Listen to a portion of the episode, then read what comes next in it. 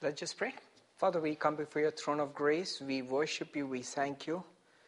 Father, we thank you for your anointing that rests upon this place because this is where your children are gathered. And your word says that, Lo, I, be, lo, I am with you always, even to the ends of the world, age. Father, we thank you in this age you're with us till the end. And in the ages to come, you will be with us forever because you are faithful. You will never leave us. And Father, the Holy Spirit now has sealed us and will teach us all things. And in the ages to come, He will show the exceeding glory and the power and the riches of His grace of the Father towards us in Christ Jesus. Holy Spirit, reveal that to us today.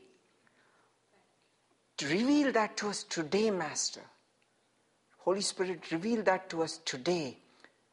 We humbly sit at your presence to hear from you, Holy Spirit. Reveal the beauty of Jesus, our Lord Jesus Christ. Reveal the beauty of our Lord Jesus Christ. In Jesus' name we pray. Amen. Amen. Amen. Amen. Amen. Amen. The title of the message is Awake to Righteousness.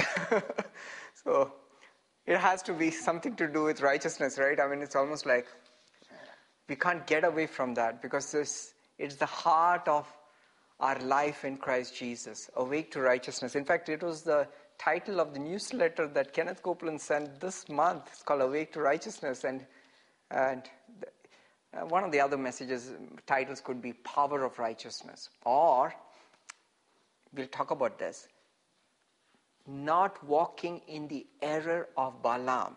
You'll be surprised at how that title matches this thing, but it's actually the same thing. Not walking in the error of Balaam or awake to righteousness. So we'll stick with awake to righteousness, that's more positive uh, than not falling into the error of Balaam, but it's really the same thing. But we'll, be, we'll, we'll study something very powerful truth. So, are you all ready for some real Bible study? So, are you patient? Be patient with me. Let not your, I know your spirit is willing, but your flesh is weak. but I want you to stay with it and, uh, and um, study more uh, look at the Gospels with this understanding, okay? But I want, want you to uh, kind of refer back to a message that Alkesh took last uh, life team in, in the life team that they had. He took a powerful message on worship. Uh, I think Alkesh, you have the notes already, right? I mean, if anybody wants notes, he talks a very powerful message. It was a very timely word on worship, worshiping the Father, worshiping not just in your in your in your spirit and in your in your in your soul, but also in your posture uh, a very, very powerful message. Uh, I know it's not preached as much, but it's, it's a very timely message. And we'll kind of connect with some of the things that Alkesh mentioned uh, about worship, and we'll bring it up here in this message also. But let's go to Exodus chapter 1. Exodus chapter, Exodus chapter uh, 3. Let's go to Exodus chapter 3. This is when Wow, do, there's so much stuff to talk about. But let's do let, let's go to Exodus chapter 1, then we'll cover Exodus chapter 3. But let's go to Exodus chapter 1.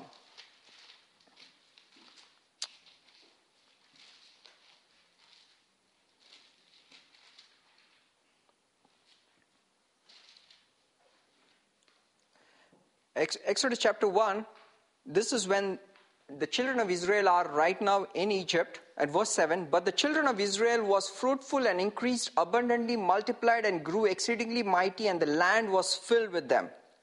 Okay, now then, then they start getting afflicted by this Pharaoh. Let's look at verse 12. The more they the more they afflicted them, the more they multiplied and grew, and they were in dread of the children of Israel. The Egyptians started afflicting the children of Israel, and they started to really be started suffering.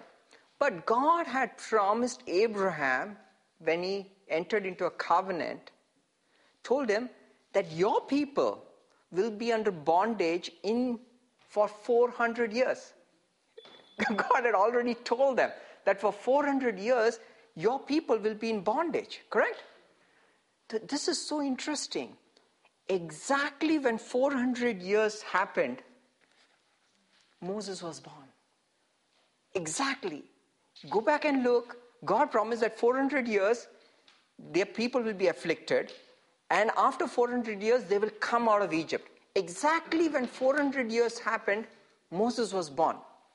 But did the deliverance come when Moses was born? No. When did the deliverance happen? Later, right?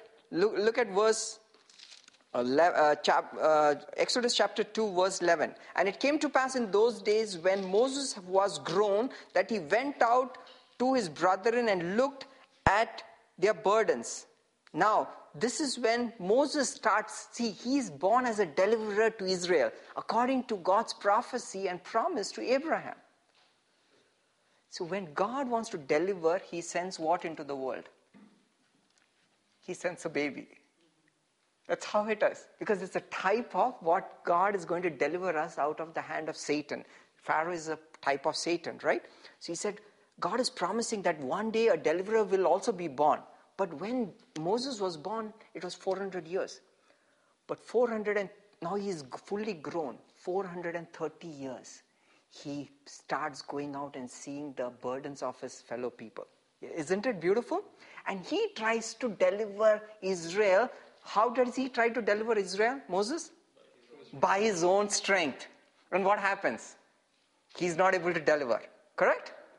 When did Jesus, when Jesus was born, it was prophesied that he will deliver us out of the hand of our enemies. Remember the prophecy that came to Zechariah, the prophecy that came to uh, Mary, and all the prophecies that he will deliver us out of the hand of our enemies. Jesus was born, but when did the deliverance actually happen?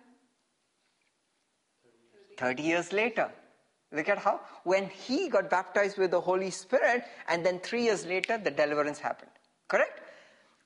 Just because you do not see the deliverer doesn't mean that God's word is not true in your life. So it might sometimes take 30 years, but the deliverer is in the land. See, you have to walk by faith.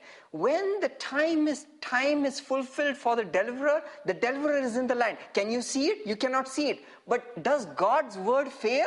No. Isn't that beautiful? So when so when for 30 years when Jesus was growing up in a forgotten town in Galilee, Now, Galilee was called the Galilee of the Gentiles. Remember that? It's like where the foreigners dwell. It's not a holy place. It's where all the Romans are there, and you know, the, there is no covenant. The people are all mixed, and so uh, the uh, the people from Jerusalem always despised Galilee. Galilee was called like the useless place. It's like the Las Vegas of their time. Nobody sets up a church in Las Vegas. But today there are some great churches in Las Vegas, by the way. Okay? But it's almost like, oh, you, they're Vegas guys, you know? That's where a man is growing up for 33 years. 30 years. And at 30 years, he goes down to the banks of River Jordan and gets baptized. Exactly like Moses, correct? He goes out and sees the burden of his people. But unlike Moses, Jesus could affect the delivery, correct? The moment he got baptized, he started delivering. You see that? Lepers started being cleansed. Demons started coming out. He started delivering because he is the type of the Moses that God has planned over this land. Isn't that beautiful? You like that? But my, my encouragement to you is if God has told you a promise in your life, just because you cannot see it, doesn't mean that his promise has not already happened. It has happened. Your deliverer is growing up. Your deliverer is growing up. It's already happened in your life. Amen? So we'll talk about it later. But let's now let's quickly go down and let's go to chapter 3. Now Moses was tending the flock of Jethro, his father-in-law, the priest of Midian, and he led the flock to the back of the desert and came to Horeb, the mountain of God. And the angel of the Lord appeared to him in the flame of fire from the midst of a bush. So he looked, and behold, the bush was burning with fire, but the bush was not consumed. Okay, I want you to concentrate on that verse. Look at what he said. And the angel of the Lord, see, A is capitalized there. Angel of the Lord, Lord, it's not angel of God, so it's angel of Yahweh, correct? Appeared to him in the flame of a fire from the midst of a bush. So he looked, and behold, the bush was burning with fire, but the bush was not consumed. So then Moses said, I will now turn aside and see this great sight, why the bush does not burn. So, what was Moses amazed about the scene? Correct. Now, I want you to get this. If you get this, you'll be so amazed that the gospel of Jesus Christ is hidden here. So, what was Moses amazed about? So, clarify it more. What is, what, is a, what is the amazement about the sight? What is the amazement? Was the, was the, the fact that the bush is burning is the amazement or? It's not getting consumed. It's, yes, yes, I was looking for that word. What is he amazed at? Correct. Is it mentioned here? Yes. The bush was not consumed. Say the bush is not consumed. So he's amazed that the bush is not consumed. The moment he turned aside to see this, look at verse 6. Uh, verse 4. When the Lord, so now we know who is this. Who is who is showed up here? Jesus, Jesus Christ. How do you know it is not God? No, because Jesus said, okay, this you need to get it clear as a doctrine forever in your life. Correct?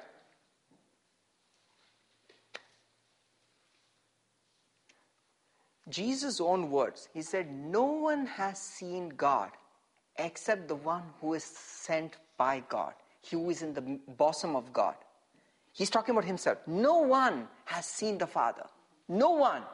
The very one in the bosom of the Father, he has declared him. You got it? So he's saying, Only I Jesus Christ has seen the Father. Okay. Now, when he says that, then he'll say, But Anil, I see God in the Old Testament showing up. Who is showing up? Jesus is showing up because he is the visible image of the invisible God. Now it makes sense? Look at the language. He is the visible image of the invisible God. That means what you are seeing is Jesus, but he is the image of an invisible Father. So, has anybody seen God? Are you clear? Jesus himself says, No one has seen the Father. Man, you have to take him at his word. so, so, who is showing up everywhere in the Old Testament? Jesus, Jesus is showing up. He's in the fire in, in the bush. He's in the fire with Daniel. He's in the fire who shows up uh, in, in, uh, in Shadrach, Meshach, and Abednego. He's, he's showing up everywhere.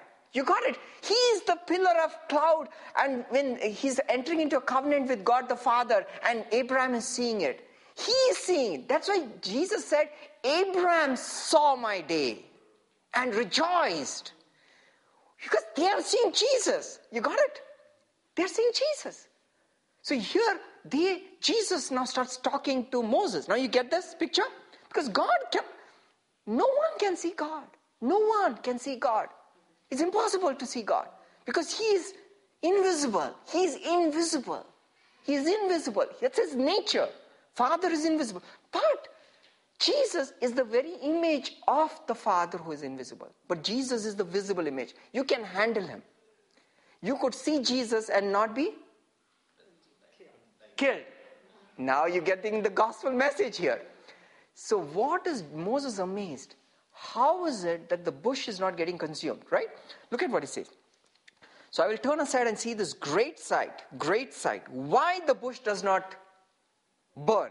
Same thing. He's amazed still at that.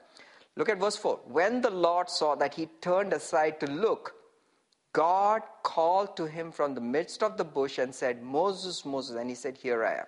Then he said, Do not draw near this place.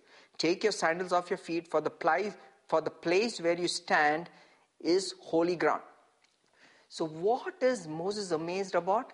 That the bush is not consumed, correct? He's not amazed about the fact that there is a huge fire in the midst of the bush. What is the gospel message? The gospel message is that God, who is a consuming fire, can live in you and you are not consumed. Did you see that? That is the gospel message. So, what was Moses seeing? Moses is seeing a, a, a day in which God will live in an earthly bush and the bush is not consumed. What is that a picture of? It's a picture of? Of church. The church of Jesus Christ, where God Himself will live in us and we are not consumed. The moment He saw that, God said, Moses believes my gospel. You see that? That means more, that's the gospel of Jesus Christ. The gospel of Jesus Christ is that God can live in man and man is not consumed. Isn't that what the gospel is about? Correct? For God to live in man and man is not consumed, what should happen to man? He has to be what? He has to be perfect. He has to be completely righteous. He has to have no impurity in him because if there is any impurity in that man, what's going to happen to him? He will be consumed because God is totally holy. When a holy God dwells in you, Bobby, if there is any uncleanness in you, it will consume it. So when God lives in you, means what? You are what? Absolutely clean. How clean? Perfectly clean. How perfectly clean? Godly perfection clean. How godly perfection clean? You cannot stain. I mean, it is faultless, blameless, no condemnation. You are like, you, you are perfect, perfect, perfect, perfect. That's why the creatures around the throne of God, what do they cry out? Holy, holy, holy. In fact, in some translations, I just realized it last week, two weeks back. In some translations, in that verse in Revelation, when John sees these creatures around the throne, it says the creatures are in the midst of the throne. That means it's the creatures are a type of. Uh, Pastor Stephen is talking about the four faces of uh, Jesus, which is the four faces. The, the creatures have those four faces. But what are the creatures crying out? It says in the Bible, it says in many manuscripts, it is translated nine times. Why nine? Holy, holy, holy, God the Father. Holy, holy, holy, God the Son. Holy, holy, holy, God the Holy Spirit.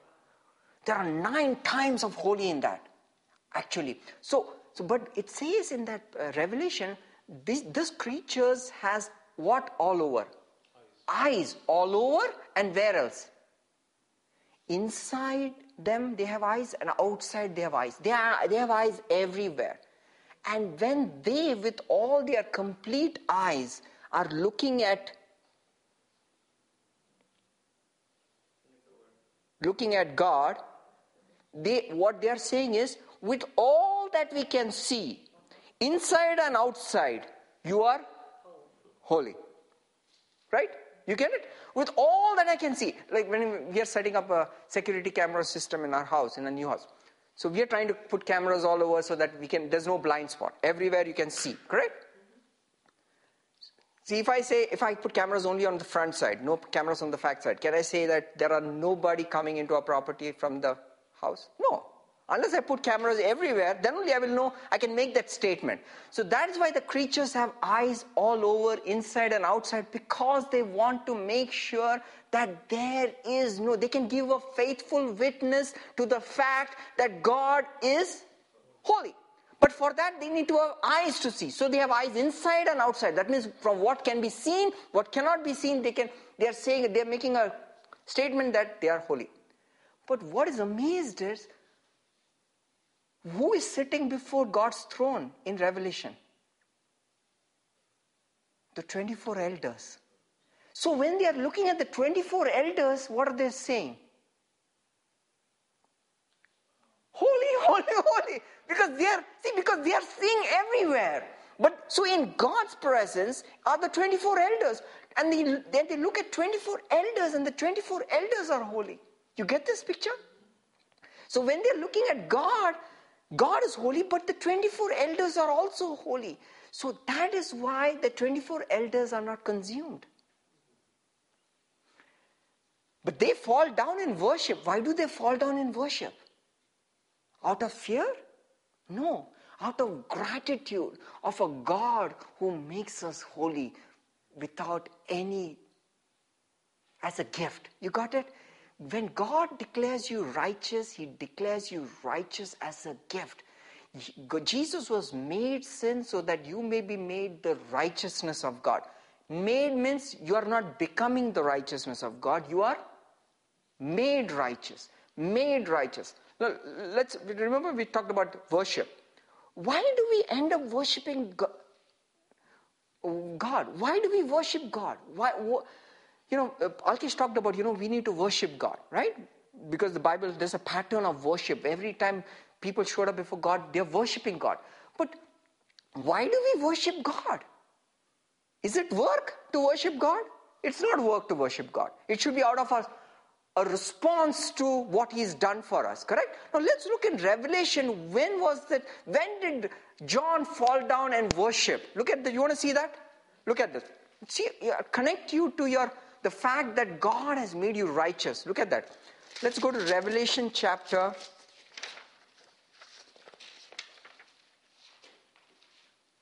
Nineteen. Revelation chapter 19. Revelation chapter 19. Revelation chapter 19. Okay. Are you all there? Let's read from uh, verse 6 onwards. And I heard, now this is John writing, and I heard as it were a voice of a great multitude, as the sound of many waters, as the sound of mighty thunderings, saying, Hallelujah, for the Lord God Almighty omnipotent reigns. Let us be glad and rejoice and give him glory. Let us be glad and give him glory. Why? Because for the marriage of the Lamb has come and his wife has made herself ready. So, so if you're going to get married to the Lamb, marriage is between two equals or if or of the same kind. Do you marry a dog and a animal uh, and a man? No. When you marry somebody, what is intrinsically implied? You are the same kind. Correct? You're the same kind. That means you are the same of the same essence.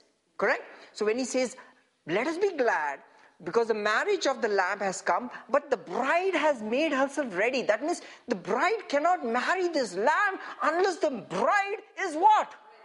Ready. Hallelujah.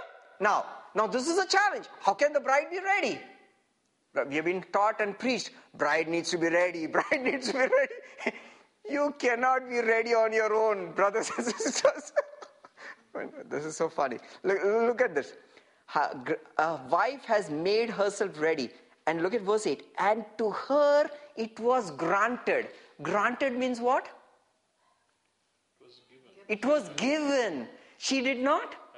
She did not have to do it. It was given to her. What was granted to her? Let's look at it.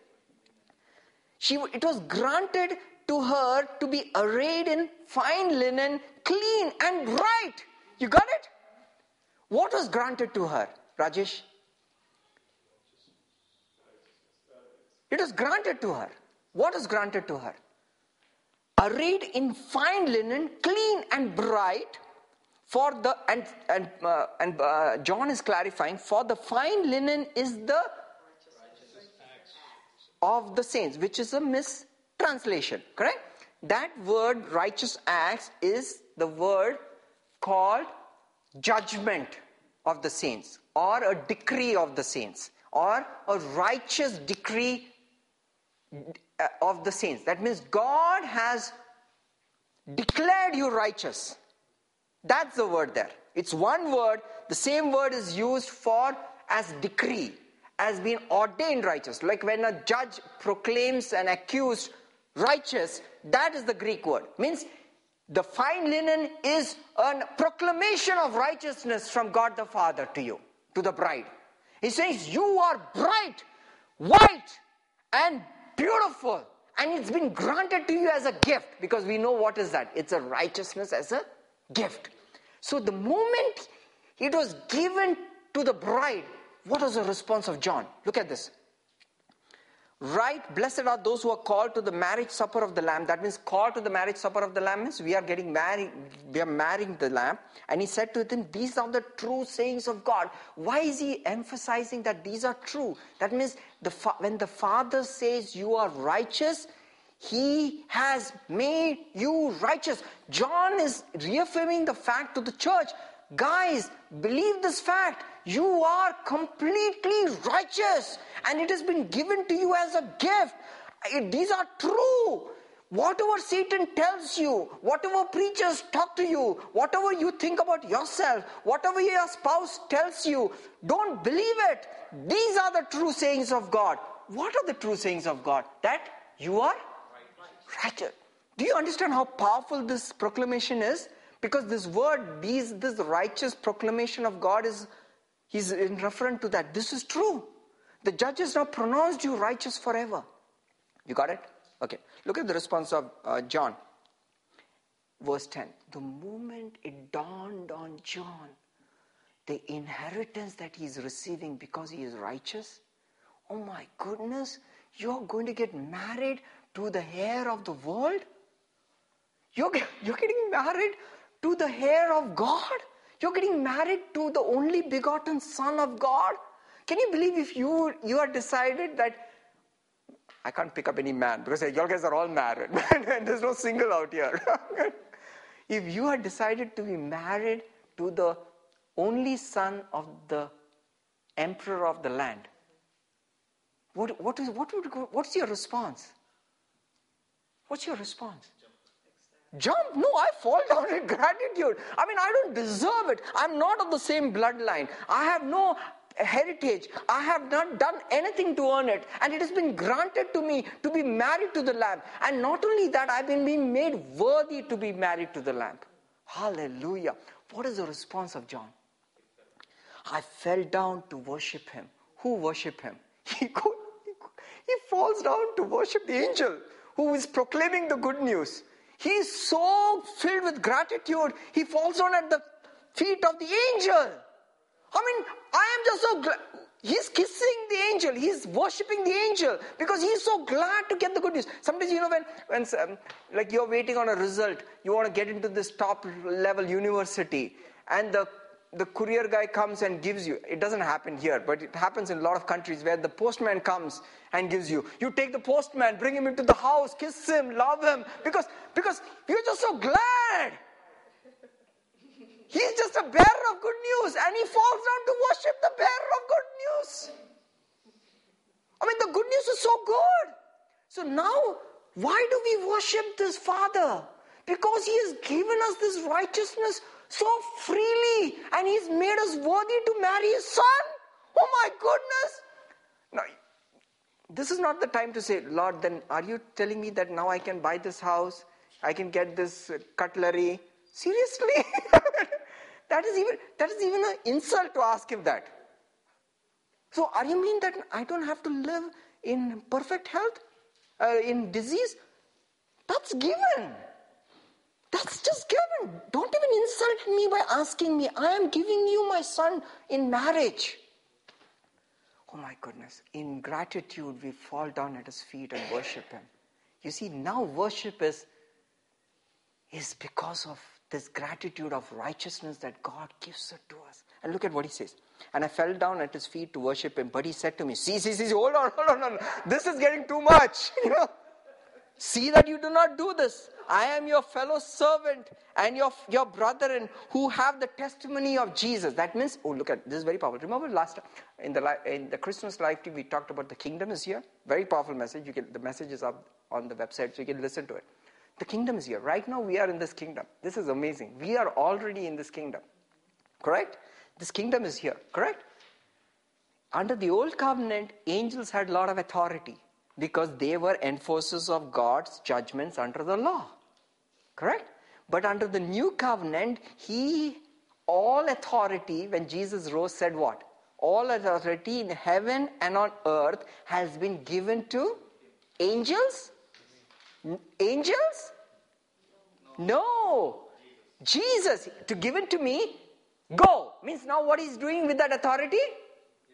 Giving it to you. Got it?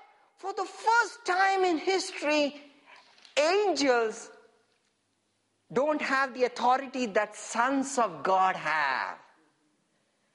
Oh my goodness, now we have authority. For the for now it works on both sides. It works against Satan because Satan is an angel. He was he had authority for a longest period of time because that authority was with angels. Every act of disobedience was punished by angels. But now that authority has come to the Son of God and to sons of God. And now we walk in that authority. Therefore, this gospel cannot be preached by angels. It is be preached by sons of God. So we are sons of God, so we have authority. So, but what are now angels going to do? Angels have now authority to do what? Come on, what is the word I'm looking for? To minister to sons of God. They are now ministering to sons of God. Look at what this angel said I am your fellow servant. I am not only your servant, but anybody who has the testimony of Jesus. So now our responsibility, there has been a job responsibility change for angels in this world. You got it? Now angels are serving whom? Us. Before angels were between us and God, executing judgment against all things unholy. Why? Because we are unholy. We are not righteous. So angels are executing judgments against us. Remember those angels standing guard at the at the Garden of Eden, not allowing anybody to go because they're going to kill you. That's why everybody in the Old Testament, whenever they saw God, they were afraid that they will die rightfully so because they were not righteous. They are not born again. They are not made in the essence of God. They are not perfect. Look at what he says. I am of the serv- I, I am your fellow servant and of your brethren who have the testimony of Jesus. Worship God. Worship God. And what does he say? For the testimony of Jesus is the spirit of prophecy. This is the heart of the Bible. The testimony of Jesus is the spirit of prophecy. What he's saying is the revelation of Jesus is the spirit of prophecy. Every prophecy, anything has to reveal Jesus. What happens when you see the beauty of Jesus? You will worship him. And what does the next chapter starts with?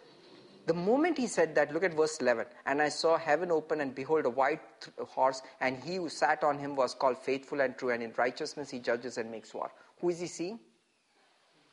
He's saying Jesus. Exactly what he said. For the testimony of Jesus is the spirit of prophecy. The revelation, the book of Revelation is not a revelation of the Antichrist. It's not the revelation of the coming the wrath of God. It's not a revelation. It is a revelation of what? It's a revelation of our Lord Jesus Christ in all his beauty. You got it? And the angels are declaring it. He says the testimony of Jesus is the spirit of prophecy. What does the spirit of prophecy mean? If you want to prosper in life, I'm putting it in absolute black and white terms. If you want to prosper in life, reign in life, see more of Jesus. If you want to prosper in life, you want to do anything in life, see more of Jesus. See Him. The testimony of Jesus is the spirit of prophecy. You don't worry about, you say, but Lord, I have all these needs in my life. I have all these challenges. I'm saying is, don't worry about all that. The needs, let their needs be where they are. You see Jesus. Let Him take care of your needs because the beauty, the testimony of Jesus will take care of everything in your life. I'm telling you, I've observed it. The, we started seeing the beauty of Jesus. I mean, we were born again for a long time. But the beauty of Jesus, we only started seeing really last couple of years. I'm telling you. This sounds a little theoretical and theological, but it's a very brass root. We started as a family, started to see the beauty of Jesus. You know, the, we understood the power of Jesus, the saving grace of Jesus, but the beauty of Jesus, oh my goodness, we only started seeing it the last couple of years. Coincident with that revelation, started coming great prosperity into our life. I'm telling you, this is very practical. Because in the beauty of Jesus is all your needs. In the beauty of Jesus is all your supply. In the beauty of Jesus is everything that you need for life. Your health, your everything, your promotion, your exaltation, it's in the beauty of Jesus. Don't you spend time meditating on the beauty of Jesus. You got it? You'll be amazed why the bush is not consumed. You got it? He's not amazed that. He's saying, man, how is it? Because he's seen the gospel of Jesus Christ. That means you are righteous. Why are you righteous? Because you see a Jesus who is righteous. You got it? Are you getting this picture? Okay, let's go back to Exodus chapter 1.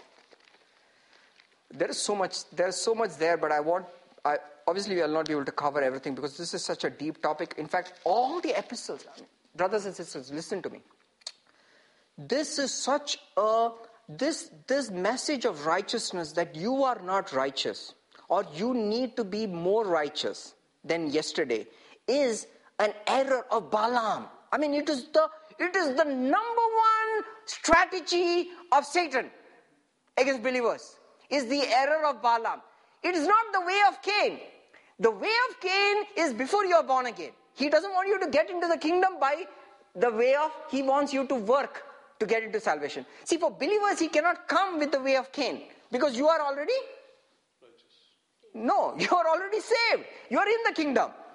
Now, now he has now he he changes strategy. Now he wants to make sure that you don't reign on the earth. Correct? Once you're dead, you are of no use to him. Remember, I remember last time he said, This kingdom is powerful because you have a body. This physical flesh and blood is real body. You can only exercise authority on the earth with what?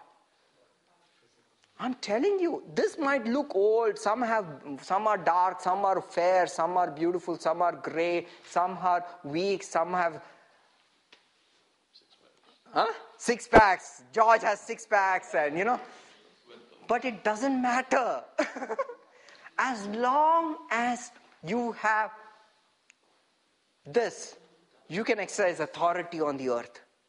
The moment you leave this earth, you take what with you? This lips you go. You take lips with you, you cannot exercise authority on the earth. That is why, that is why Satan recognized that he even fought for the body of Moses after he died because he wanted to use the body because that body has authority. And God has a plan with the body of Jesus, Moses. And that's, a, that's something we'll talk about it some other later. But Satan knows that God, if God wants to enforce authority on the earth, he needs physical bodies. That is why you, as being volunteers in the day of His power, are able to exercise power. Got it? Okay, why did we go there? Where did we shift from there? Let's go back to Exodus chapter 1. Exodus chapter 1. Exodus chapter 3. Let's go back to Exodus chapter 3. And he says, draw, Do not draw this place, take your sandals off your feet, for the place where you stand is holy ground. Why did he say, Take the sandals off your feet?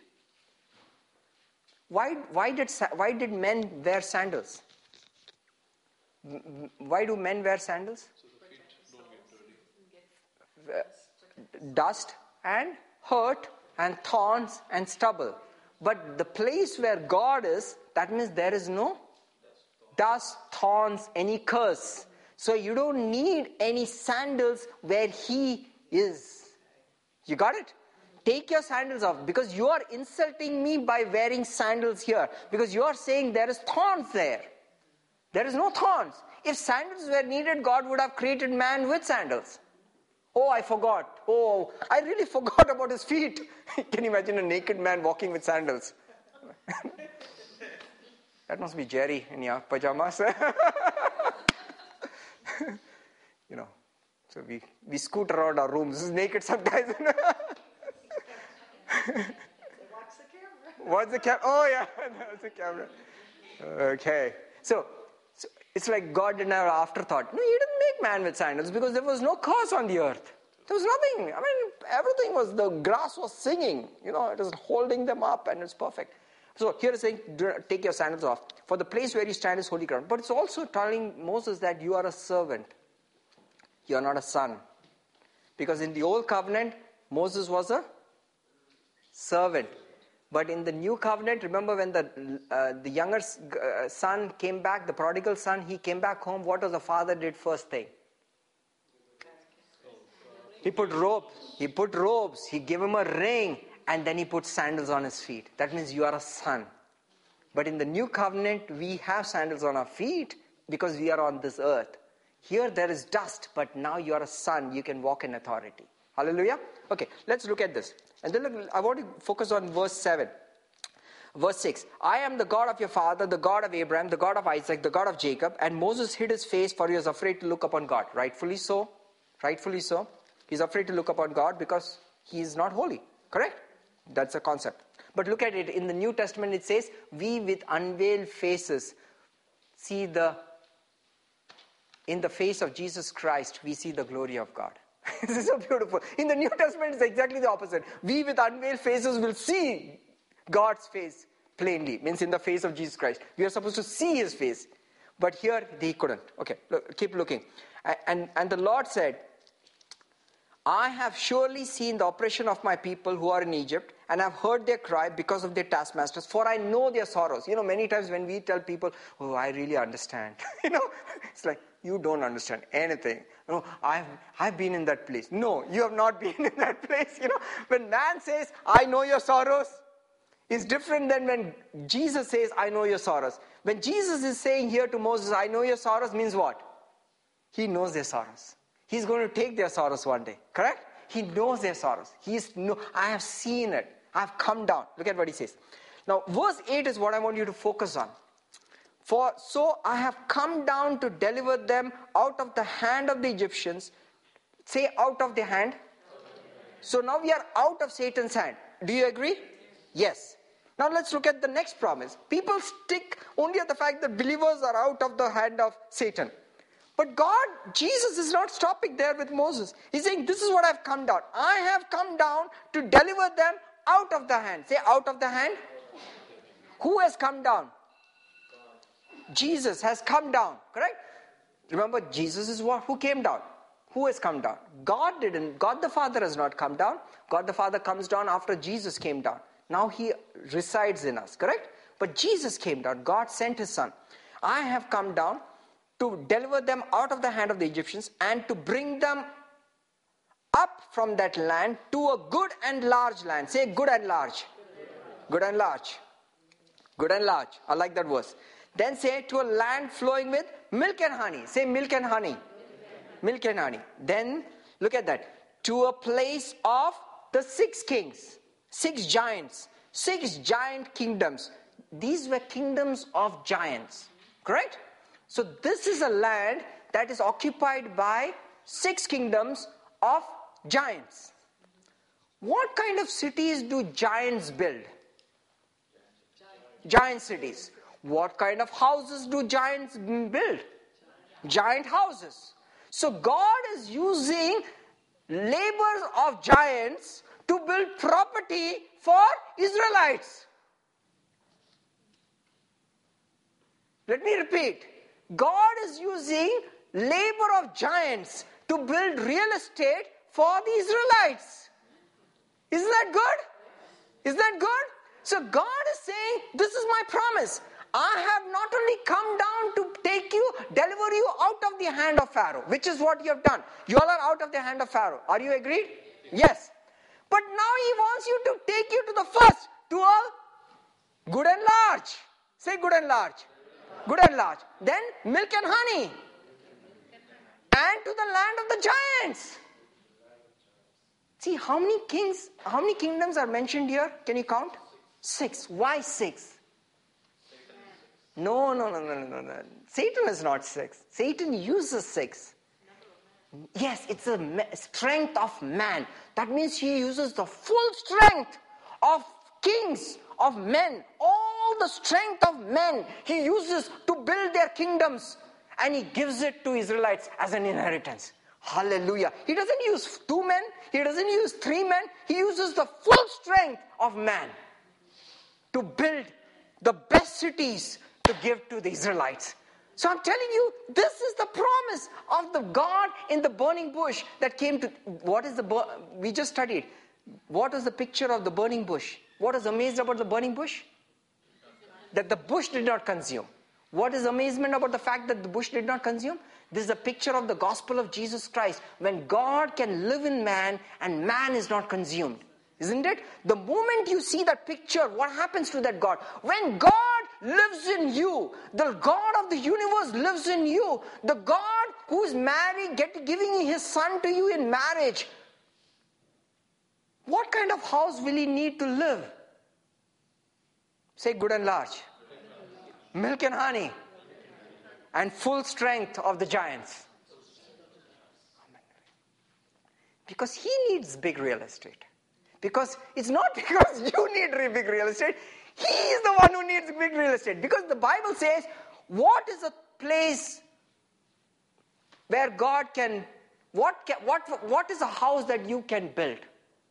When heaven is my throne and earth is my footstool, but yet he will dwell in you. Hallelujah. So he makes a place that he dwells in a good and large place, a rich place, a land flowing with milk and honey, and a land where the giants have built it for you. You see, they were thinking that the giants are against them, but giants were his God's strategy. I mean, what kind of houses were they walking in, going to walk into the land of Canaan? What kind of houses do you think they were getting in? Because these giants were like, like 15 feet and 30 feet giants, the Bible says. 30 feet giants, man, how do they enter their house? Their doors would be what, 30, 40 feet doors. So God is saying, now I want you to go and inherit these places. He's giving it to them. Because why? Because He says, I have seen them. I have seen them and I'm going to give it to them. As a promise. Hallelujah. Are you guys ready? Are you excited? But for you to be able to inherit the second, third, and fourth promise, what should be the revelation that you need to receive? That you are holy that you are righteous. Because if you think you are unclean, guess what's going to happen when you want to walk into the houses of the giants? What will happen? What will happen? What will happen? You'll be afraid. Correct? You'll be afraid. That is why. Now let's go back to let's go back to Romans chapter. Are you guys ready? Do you understand? Just in that first revelation of Moses to Jesus appearing to Moses, how powerful it is. See how they missed completely. They came out of Egypt, but they never inherited the next three promises. But Jesus is telling Moses in that one breath, I have come down to give you this resting. I brought you out, I will take you in. It's not like I brought you out, now, Rajesh, work at it. no, I brought you out, I will take you in because it is my responsibility. But now what happens is a lot of believers, the moment they're out of the kingdom of darkness, are now trying to earn their way in. You cannot earn. That is called, say, repeat after me, the error of Balaam. What is the error of Balaam? What is the error of Balaam? Satan, this is Satan's number one strategy against believers. And before that, let's, uh, let's read Romans chapter. There's so much stuff to go, but I don't know whether we'll have time, but I cannot but share some of the parts because y'all need to go back and study yourself. Okay, let's go to Romans chapter. Romans chapter.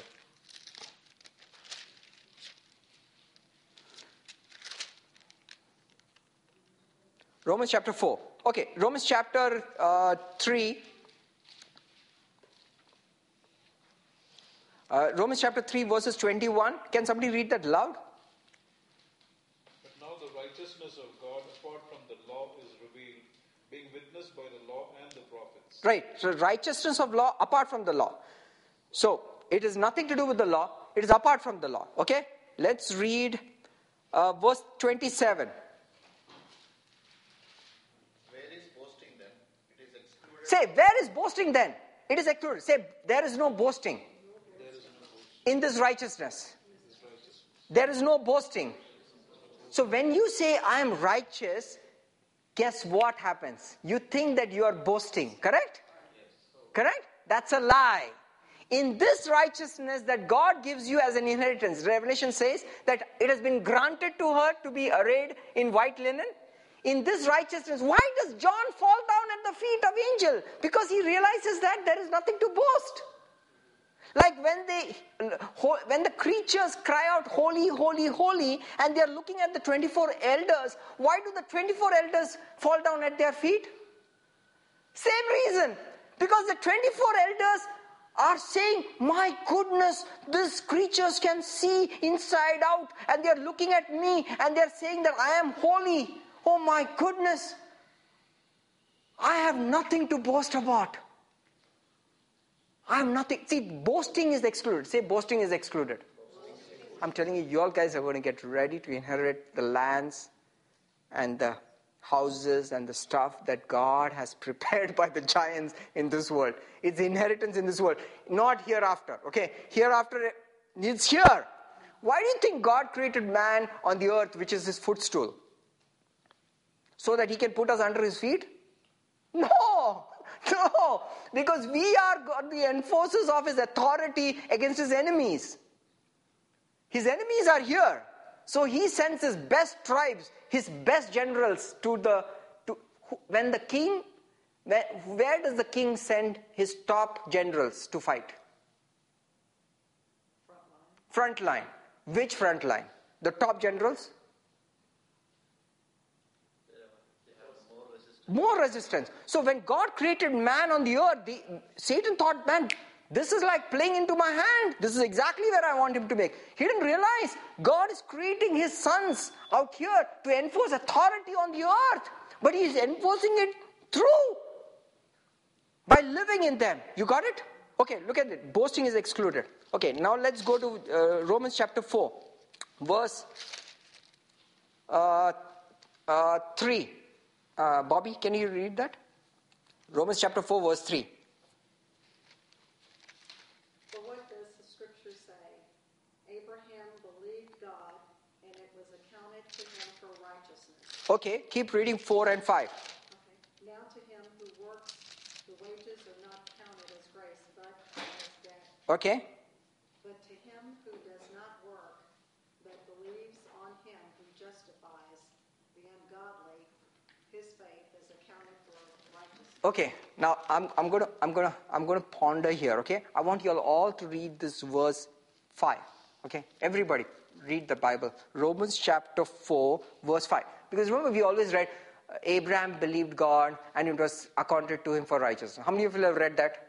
Okay, this verse clarifies what Abraham believed. Okay, he's trying to explain what we know Abraham believed. So you are thinking, did Abraham believe that God will raise Isaac from the dead, or did Abraham believe that he is going to have a child, or did Abraham? What about what aspect of Abraham did God credit to him as righteousness? Is it, is it important for you to know that? Right? Why is it important for you to know what aspect of Abraham God credited him to as righteousness? Why, should, why is it important for us to know that? Because we saw the effects of that righteousness in Abraham's life. What happened to Abraham when God declared him righteous? What happened to him? He prospered exceedingly. He became one of the wealthiest people in the Middle East, correct? What else happened? He became very fruitful. Though he was old, his body started rejuvenating, not just his, but his wife's. Guess what? How many children did he have? He had Sarah's wife. After Sarah passed away, guess what? He was still having children through other wives. But the guy wouldn't stop. I mean, he, he can't help it because he's being fruitful, because his righteousness is working in him. Say, righteousness. Working in me. See, I'm saying his righteousness is working in him. It is not him working. His righteousness is working. So it is very important for you to know what about Abraham's righteousness did God, what about Abraham's believing did God credit to Abraham as righteousness? Would you be interested to know that? That'll be like the best thing I would like to know in the Bible, right? Because God is always referring to himself as the God of Abraham. I remember the covenant that I made with Abraham. I treated him as righteous. Now, this verse explains it. I want you to read it very slowly. Let's read it. Verse 5. But to him, say, but to him, who does not work. Come on, now repeat after me. But to him, who does not work, so the first criteria is not working. Now, this is going to shatter a lot of holy cows and sacred cows and wrong beliefs in your life, correct? First, first qualification for this righteousness is you should not, you should not work. Now, he's not talking about physical work, correct? I mean, you'll, you will have one, one big problem with all the wives if all the husbands just sit at home and not work, right? Not work, right? You're, you'll producing, producing in a sense of the, the life giving force of God working through you. Got it? Okay. But the first qualification is you have no boasting in this. You got that point? It's still connected to the previous one. There is no boasting involved in this. You got it? You shall not work. Correct? Let's read it. But to him who does not work. But, but he has to do something. But, but believe on him. What, what about him? He has to believe in a God who justifies the ungodly. Oh my goodness. You have to believe in a God who justifies not the godly, who justifies the ungodly. God, his faith is accounted for righteousness. I got it. God says, if you believe that if you do good and you're rewarded, God doesn't call that faith. See, the religion always teaches you that, right? Religion teaches believe in a God who justifies the godly. Correct? Correct? Correct. That is wrong. Satan wants you to always believe that because he says the moment you believe that, God cannot give you righteousness as a gift. I want you to read this very slowly. Now, I want you to read this very slowly. Now, read it. But to him who does not work, but believes on him, who justifies the ungodly. It's like saying God justifies the guy who does not do the right things. Oh my goodness, why would you do that? But if you believe that God justifies the ungodly, God treats that righteous. Say, Anil, explain this to me. Are you trying to say that this God is an unjust God? He is overlooking sin. He is doing all the stupid things.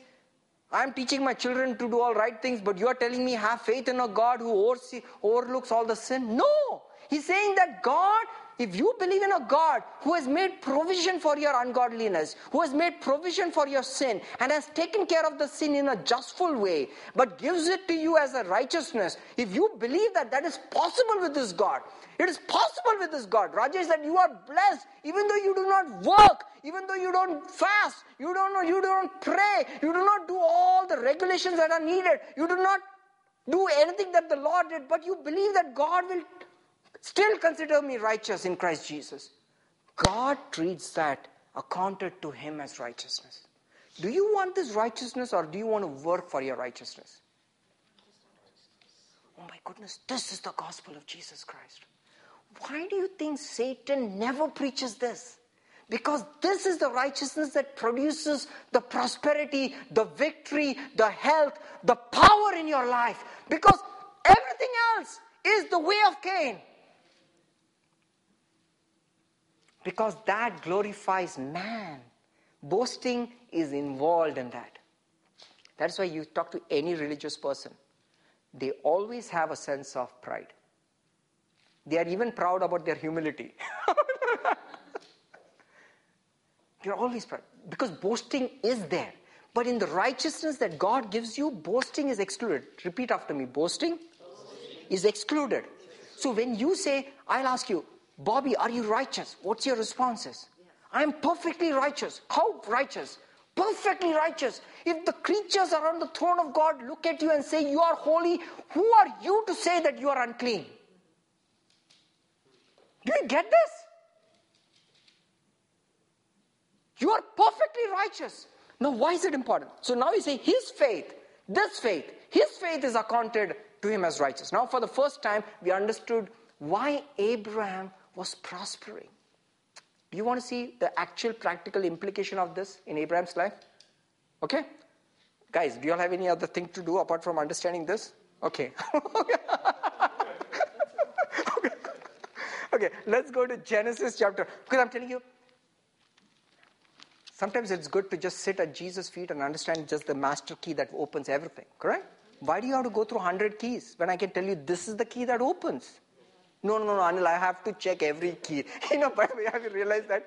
Have you, have you realized that when you have a bunch of keys, it's always the last key that opens the door? I, I have seen that so many times. It's always the last key that opens the door. I'm like, why can't I get that key the first time? You know? God is saying, I'll give it to you. I'll give it to you, right? I'll give it to you. Why, why struggle? I'll give it to you the key. The key is what? The key is righteousness as a gift. If you have any doubt about this, you will not be able to reign on the earth. I'm sorry, you cannot reign on the earth. You will reign in heaven because you will see how perfect you are. See, what is the difference between now and heaven? Prasad, what's between difference between earth and heaven? In earth, you don't think you are righteous, but in heaven, you will know you are righteous. That's all is the difference. It- before, because in there you will see Jesus, and in Jesus you see yourself. You see Jesus perfect, you see yourself perfect. But on the earth, you don't see Jesus, and therefore you don't see yourself perfect. Therefore you stumble. The moment you stumble, you don't reign on the earth. But the moment, that's the only difference. Think about it. You're a believer here, you're a believer in heaven. What's the only difference between now and heaven? What's the only difference? There you will know you're righteous. I'm saying,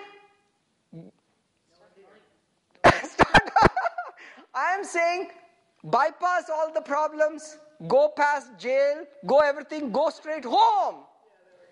Go home. Go straight to righteousness right away. You got it? Account, get accounted, man. Account is a very powerful word. Account means accounted righteousness means what? Account is a financial word. When God accounts something, account means in your account there is a million dollars, and I'm not faking it. You have a million dollars. Done deal.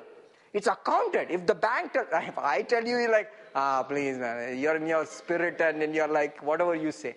But if the bank calls you, ungodly bank calls you, Rajesh, and tells you, and tells you you have a million dollars in your bank, what's your response? You believe it. They are telling you. But that's the same word, the word of righteousness. Okay, now, where are we? Okay, let's go to the, actual practical ap- ap- application. So, Abraham becomes very rich in the time of his greatest deceit. Ah, let's look at this. Genesis chapter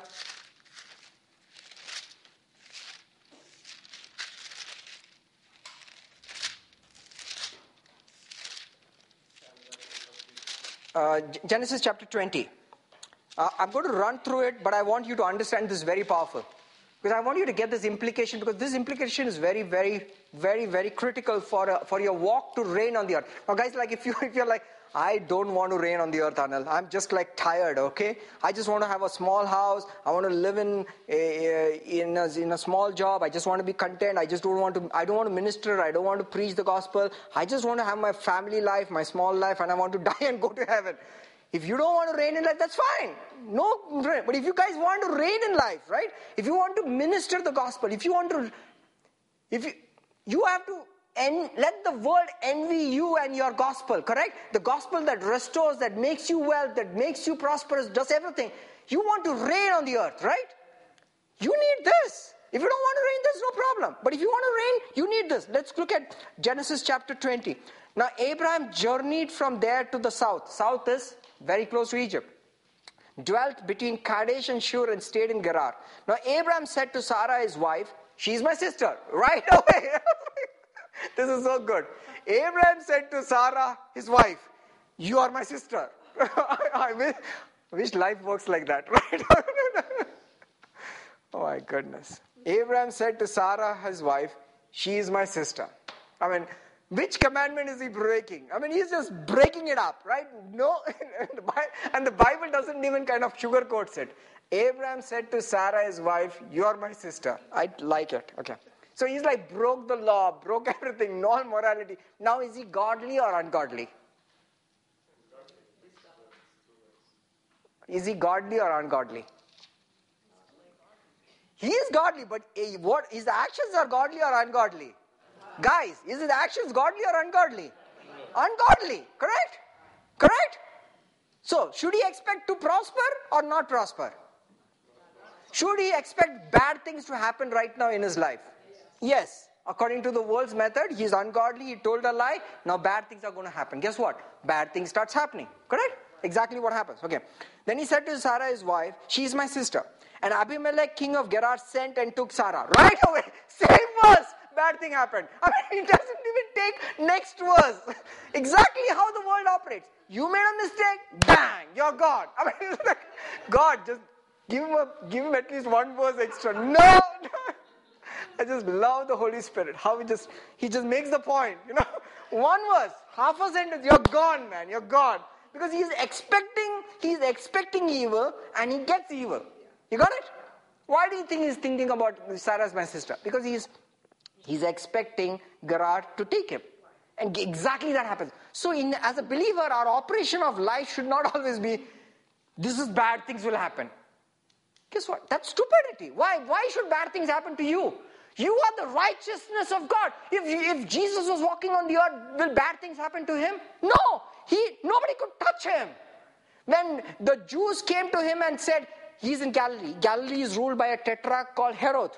And he's now preaching and ministering and casting out demons. And this, uh, these teachers come and tell him they don't want Jesus in their land. So they are using the excuse of Herod. He said, Herod is going to, he's coming after you. He said, Tell that fox, I'm going to preach today, tomorrow, and on the third day, I will go. He says, I don't care for you. You may be the tetrarch of this land, but you have no authority over me. Why does Herod have no authority over him? Why does the people of Nazareth cannot stone him? Why cannot nobody touch Jesus? What is about Jesus that nobody could touch him? Why? He is righteous. Once you're righteous, there cannot, judgments cannot stick to you. Guys, you all need to understand that. When you're righteous, no evil shall come nigh thee. You're righteous. Do you understand the force of righteousness? Righteousness is the most powerful force on the earth. All the earth and its systems, the economy, the power, the wealth, the resources, the diseases, the viruses, they all respect righteousness because they cannot violate God's law. My goodness, it's so powerful. No, every micro single cell bacteria knows cannot touch a righteous man. Because it's a law. It doesn't matter whether you live in Highland Park or you live in Frisco. The law of gravity just works. No, in our I pay HOA fees, so law of gravity is a little less in my. No, HOA fees has nothing to do with law of gravity. It's a law. There is a law of righteousness on the earth. When the ground will not produce for a cursed man, it will not produce. You move destinations, you move jobs, you move locations, it will not produce because you think you're unrighteous, so it will always produce for you judgments. It's a law. Do you understand this power of this righteousness thing? So God had to take care of this in a legal way. Before you go, ah, oh, no, no, no, no. I just love Bobby even though she is evil, but I'll have to bless her. No, God cannot do that. He has to legally find a way to justify her. And that's why he sent his son Jesus. You got it? Okay, let's look at this verse. And then, uh, then, but God, now, and the king of Gerar sent and took Sarah. But, again, I like the word but. Now, this guy is ungod, he just did an ungodly act, right? He's suffering the consequences of that ungodly act. But, but God. But God and God it should be. no, but God. Why? Because God is trying to do now, doing something totally unexpected.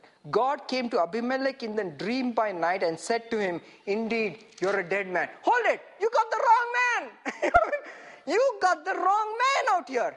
God comes by night to Abimelech and tells him that you are a dead man. You got it wrong. You need to go to Abraham in the middle of the night and tell him, You are a dead man because you just lied. No. That doesn't know how righteousness with God works. Once He declares you righteous, it doesn't matter what you did. God accounted to you as righteous. He will destroy your enemies, even though they have a legal right technically against you. That is so powerful. That means even when you messed up, God still has to stand for you. Oh my goodness, now it doesn't mean not only just stand for you, He makes him extremely prosperous because of this one sin. Oh my goodness, are you do you understand this revelation that God justifies the ungodly? Now, Abraham knows that God is going to justify me, even though I messed up. Okay, l- listen to this. Because of the woman whom you have taken, for she is a man's wife. He doesn't, God doesn't care what Abraham told Abimelech. Now Abimelech has come, has not, look at verse 4. But Abimelech had not come near her. That means Abimelech did not lie down with her. I mean, the guy is pretty clean, pretty clean. But God doesn't care. He cannot take his wife, touch his wife. And he said, Lord, will you slay a righteous nation also? So what is Abimelech telling, talking about himself? He's righteous. because he's righteous. Why? Because he didn't touch it. He didn't touch her. But does, oh, this is powerful. This is just the Holy Spirit right now. Does God account Abimelech his righteousness? No. This is exactly where the world gets it wrong. The world thinks righteousness comes because of what they did or did not do.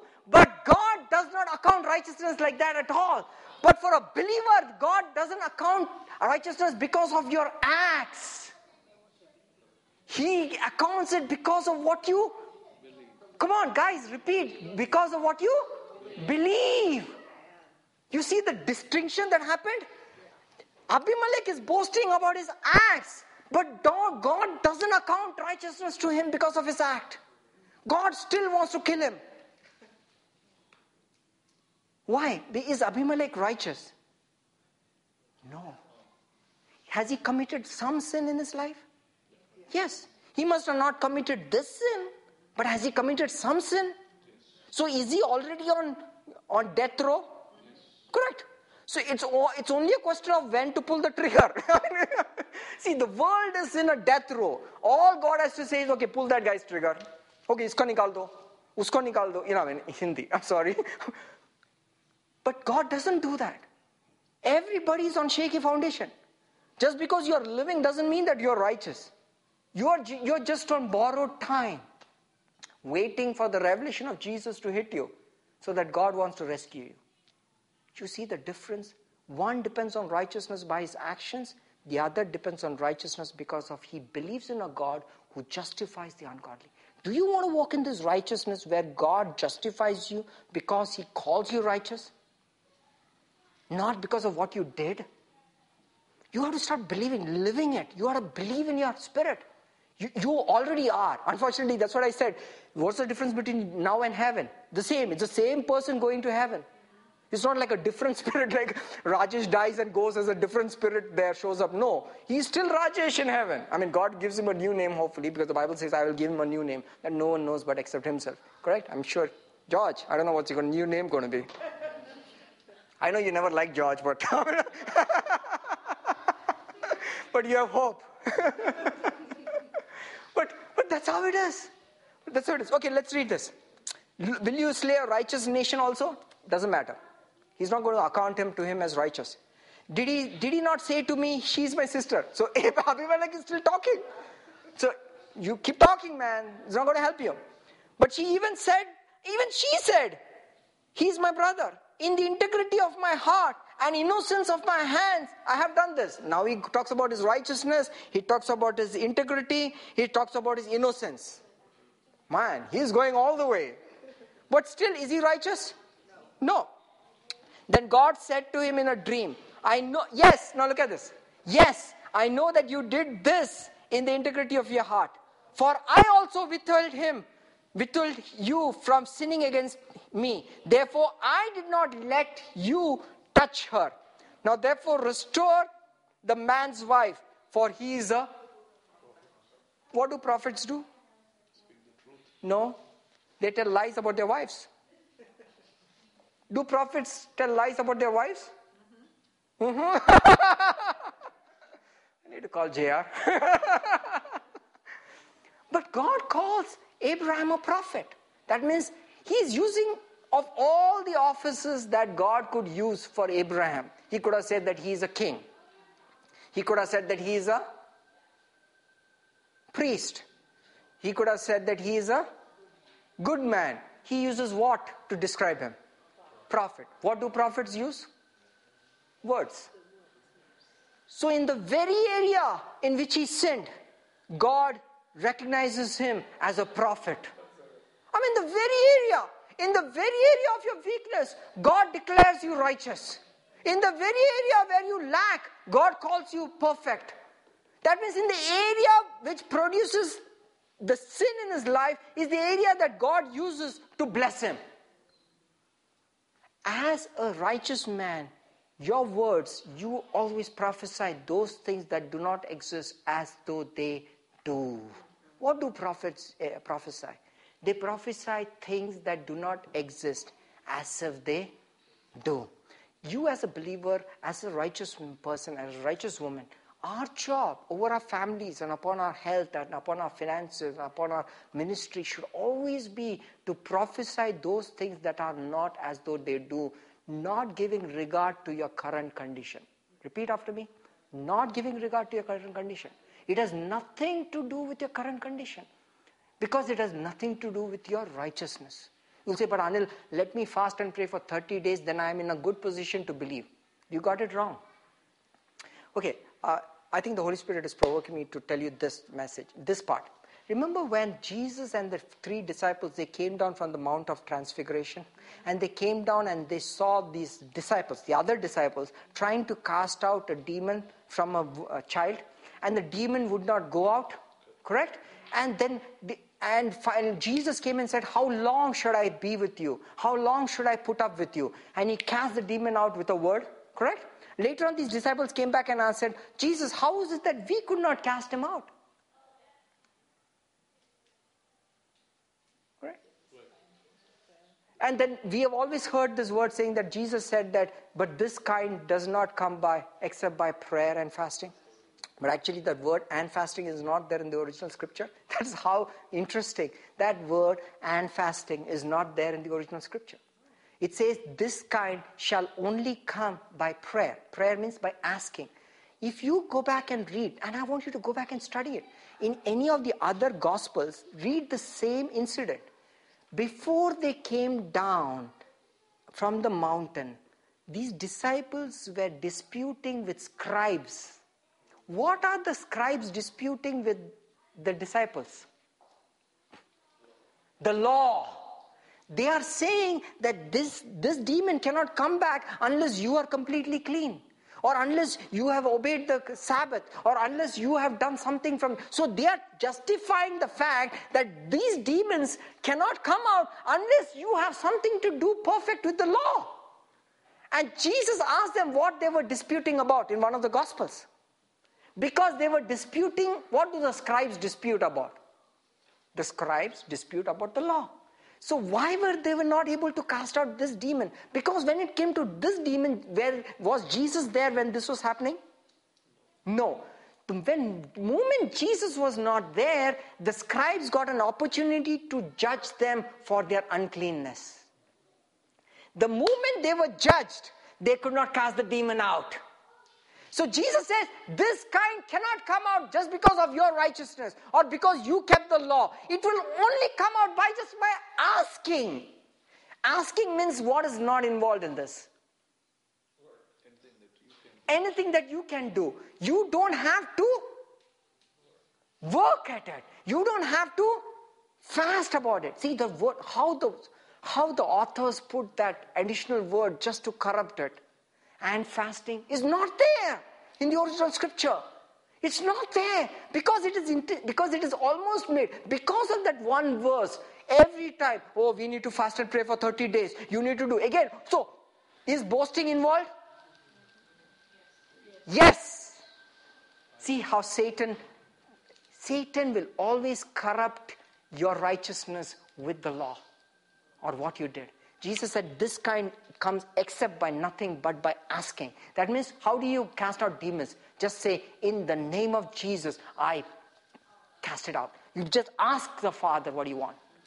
When you ask, You don't need to be work. Asking is not working. He who does not work. Okay, keep reading. Verse 7.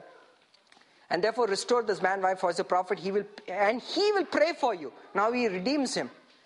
He will pray for you and you shall live. And if you do not restore her, know that you shall surely die, and you and all that is yours. And exactly what he says. And keep looking. We'll go down. Let's read verse 14. Then Abimelech took sheep, oxen. Let's look at it. Sheep, oxen, male and female servants, gave them to Abraham, and he restored Abraham his wife to him. And Abimelech said, See, my land is before you, dwell where it pleases you. Verse 16 Behold, I have given your brother a thousand pieces of silver. Indeed, this is, indicates you before all that are with you. Therefore, before, before everybody, thus he was justified. The word rebuke is mistranslated, it means justified in the original. It says, thus she was justified. Look at what happened because of what Abraham did. What happened to him? Verse 14. He got sheep. Now, can, can you all repeat? Can you tell me what all he got? Sheep, oxen, male, female servants, land, silver. Come on, count, guys, count, count. Come on, let's start. Sheep, oxen, male and female servants, land, silver. How many? Did he get six? Did everybody get six? Exactly what Jesus said to Moses I will give you your inheritance in the land. Everything that the Gentiles are fighting for, I will give it to you because of your righteousness. This is powerful. This guy in one event got land, male servants, silver, everything, and started off with an ungodly act. But Abraham says, I believe a God who justifies the ungodly. Do you believe in your life that God now declares you justified? Do you believe it? You cannot stop the wealth that is going to come into your life. So, when the wealth and the prosperity and the victory comes into your life, is there boasting involved? Why? You didn't work for it. He who does not work but believes in a God who justifies the ungodly, it is accounted to him as righteousness. Do you get this picture? Do you see this practical application of righteousness that working for him? The moment he said, then verse 17. So Abraham prayed for God, and God healed Abimelech. At this point of time, Abraham does not have a child, but yet he's a prophet. He is causing those things to happen, even the ones which does it does not is not there with him. So can he say to Abimelech, Abimelech I understand how you feel? No, he does not have a child. He doesn't have a child. But Abimelech has children. And he is praying for Abimelech's children. it's like, a righteous man will pray for things irrespective of what he has experienced with. Very important. We always think that we have to go through stuff to pray for people. You've heard that preached? Oh, you have to, brother, you have to go through stuff. Then you have sympathy and empathy. No! That means boasting is involved. You got you see this how how subtle the boasting is involved? If boasting is involved in your walk with God, you will not see the effects of fruitfulness in your life. So Abimelech, should, Abraham should say, "Let me have children. Let me experience disease in my children. Then I will pray for your children." No, nothing to do with it. I don't receive. I didn't get this because of my strength. So you want me to pray for your leprosy? No problem. You want to pray for your wealth? No problem. For sickness, nothing to do with it because you're a prophet. You're a righteous prophet. And that is why the Bible says in James, the prayer, hold it, the prayer is the fasting of a righteous man availeth much? No, what? The prayer of a righteous man availeth much means is very effective. Say effective. Or pr- my prayer, say my prayer is very effective. I don't have to go through it. I do not have to have an experience with it. Whatever I ask, my Father gives. Do you see the power of it? You can almost feel the anointing on your hands. You don't have to experience it. A prayer of an effective man availeth much. So Elijah was a man with like nature. Like nature means what? What nature did Elijah have? Come on, let me see whether you got it. What nature did Elijah have? Huh? Fear, nature. Say ungodly nature. He had an ungodly nature. But God does not treat him ungodly. Why? You go and read. He doubted God's word many times. When God said, he, when Elijah said, I hear the abundance of rain. Correct? Correct? In, when he first uh, prayed for the abundance of rain, he said, I hear the abundance of rain. Correct? And then after he's hearing that, he's saying, he's continuing to pray seven times. Why? Why? Why are you praying seven times when you heard the abundance of rain? Get up and run. Get up and run. Why? Because he had a nature just like us. What is our nature that Elijah had? He wanted to see it before he could believe it. So he wasted time. He's, he bowed time seven times. And people take that passage and says, you need to persist in prayer. You need to persist in prayer. No! You need to hear him pray. You need to hear the abundance of prayer. The moment you hear the abundance of rain, what do you do? You run. No, I need to see it. So he's sending his servant seven times. Go and see whether there's a cloud. Go and see whether there's a cloud. And finally, the servant saw, sees a cloud. I see a cloud as small as a fist. He said, Oh, good, good, good, good, good. Let's run. Guess what? You're going to run the floods overtook him. You see, you're waiting too long. You're waiting because he has a nature just like us. He wants to see it before you can believe it. How many of you all want to see it before you can believe it? Nobody's raising their hands. so you all don't have a like nature like Elijah? You all have, right? We want to see it before you believe it. But God says, prayer of, of, of a guy just like that availeth much. That means you just have to still pray. You still have to pray. You'll say, but Lord, I don't have faith. Doesn't matter. Can you pray? Can you ask the Father and believe it? You're righteous? You will reign in life. You will reign in life. You will reign in life. Can you give me five minutes? And I will close with the error of Balaam. Okay? What is the error of Balaam? So Satan knows this technique very well. And this is, I, if, I don't, if you don't understand everything else, I hope you understand this. The error of Balaam is one of the most primest form of strategy of Satan against believers. What's the error of Balaam? So Numbers chapter 22. Go to Numbers chapter 22. So here was a king. Is a uh, the children of Israel had moved and camped in the plains of Moab. Moab is across the Jordan, which is modern day Jordan. It's a big land. Balak, the son of Zippor, saw all that the Israelite had done to the Amorites. So Balak is a king in Moab. He saw how effective Israel is fighting and winning all these battles against uh, the, the Gentile kingdoms. He saw how effective they are, correct? He saw this. And he says, I am going to call a guy called Balaam. He calls Balaam Balaam and he says, look at verse and uh, uh, okay, verse 6. Then he sent verse 5. Then he sent messengers to Balaam, the son of Beor at Pethor, which is near the river. Okay. Look, a people has come from, from Egypt. See, they are covered the face of the earth and is settling next to me. Verse 6. Therefore, please come at once and curse this people for me. Underline the word curse. For they are too mighty for me. Perhaps I shall be able to defeat them and drive them out. For I know that he whom you bless is blessed, and he whom you curse is cursed. So, to, he says, if you can curse them, I can defeat them. You get this? If you can curse them, I can defeat them. To curse, what do you need? Words.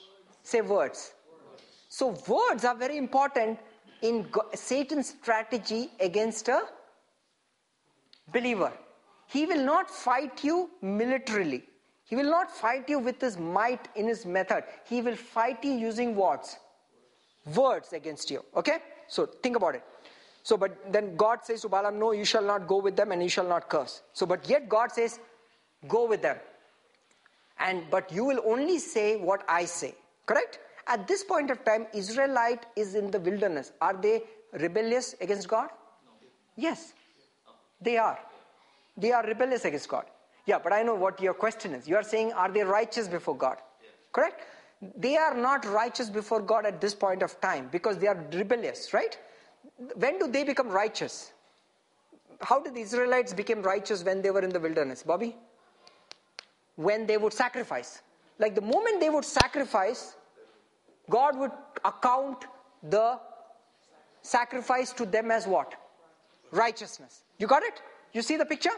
So they would grumble, but God would say, Bring a sacrifice. The moment he smelled the sacrifice, God would say, You are righteous. Okay, now let's go to verse 20, chapter 23. The next day, next day, uh, verse, uh, chapter 22, verse 41. Can you all read that? So it was the next day that Bala, Balak took Balaam and brought him up to the high places of Baal. From there he might ob- ob- observe the extent of the people. Verse 23 Then Balaam said to Balak, Now he is saying what the Lord is telling him Build seven altars for me and prepare for here seven bulls and seven rams. So what is he creating now? A altar. So he's creating a sacrifice. Before he can curse them, he's telling them, Prepare a sacrifice. The moment he created sacrifice, what happened? He started prophesying. Verse 8 How shall I curse whom God has not cursed? How shall I denounce whom God has not denounced? From, from the top of the rocks I see him. I see a people dwelling alone, not reckoning it itself to nations. And then verse 10 Let me die the death of the righteous, and let my end be like this. So he's calling Israelite what right now? Righteous. The moment they, they sacrificed, he received the sacrifice and accounted to Israelite as righteous. And he says, This, this people is so different. They are righteous. I wish I could die like them. So he's calling, calling righteous. So he, he says, Man, this, uh, this king is very upset. He says, Go to a different place. So he again goes to a different place. Again, he makes seven altars, seven uh, altars, uh, sacrifices on it. That's fine. That's fine. Leave it. And then he says, verse 21. He again prophesies. Verse 21. He has not observed iniquity in Jacob. Wow. Nor has he seen wickedness in Israel. My goodness. God is saying, I have not seen iniquity in Israel. These guys are. They, they build golden calf. They're doing stuff there. God is saying, I cannot see it. Is God lying? Again, you see, God is not accounting it to them. He's accounting that sin to whom? To, to Jesus, the bulls. Correct? The seven is a picture of Jesus. Seven, seven horns, seven things. Okay. Verse 21. Nor has he seen wickedness in Israel. Why? The Lord, which is Jesus, the Lord his God is with him, and the shout of a king is amongst them. You know, when God looks at us right now, he sees the shout of Jesus is with them. The king is with them. The king is with them. He does not see sin in you. He does not see sin in you. Brothers and sisters, he does not see sin in you. Amen. Okay, let's see. Again, he says, let's go up. He again takes him to a different place. Verse chapter 24. And then he prophesies, His king shall be higher than Agag, his kingdom shall be exalted. Verse 7. God brings him out out of Egypt, and he has strength like a white ox. He will consume the nations his enemies. He shall break their bones. He bows down, he lies down as a lion, and who can rouse him? Wow.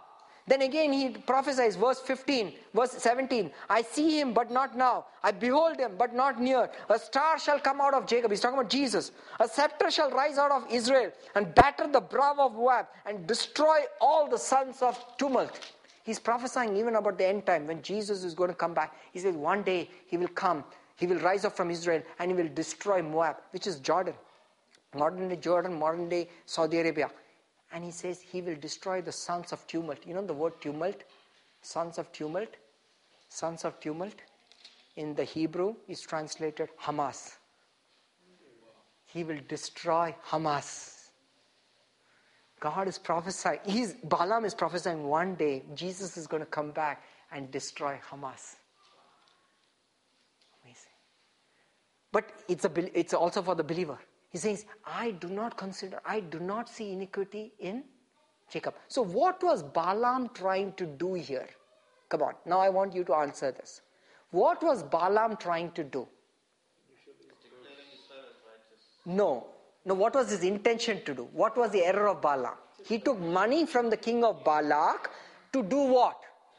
To curse Israel. Or what is he trying to do? He's taking money from Balak for profit. He's calling the righteous what? Unrighteous. Now, I want you to repeat this. For profit, my enemy calls me unrighteous, who God has made righteous. That is the strategy of Satan. That's the error of Balaam. The error of Balaam is against believers. The error of Balaam is going to a believer and calling what God has called righteous, he is calling them unrighteous. And God calls that curse.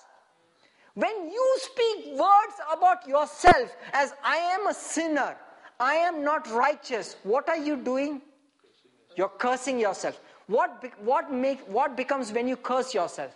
You become vulnerable to Satan and you are susceptible to be destroyed. Satan knows that. So, let me ask you a question. Where Satan's throne is, correct? Where in Satan's in a city where Satan's throne is, which strategy would he use the most?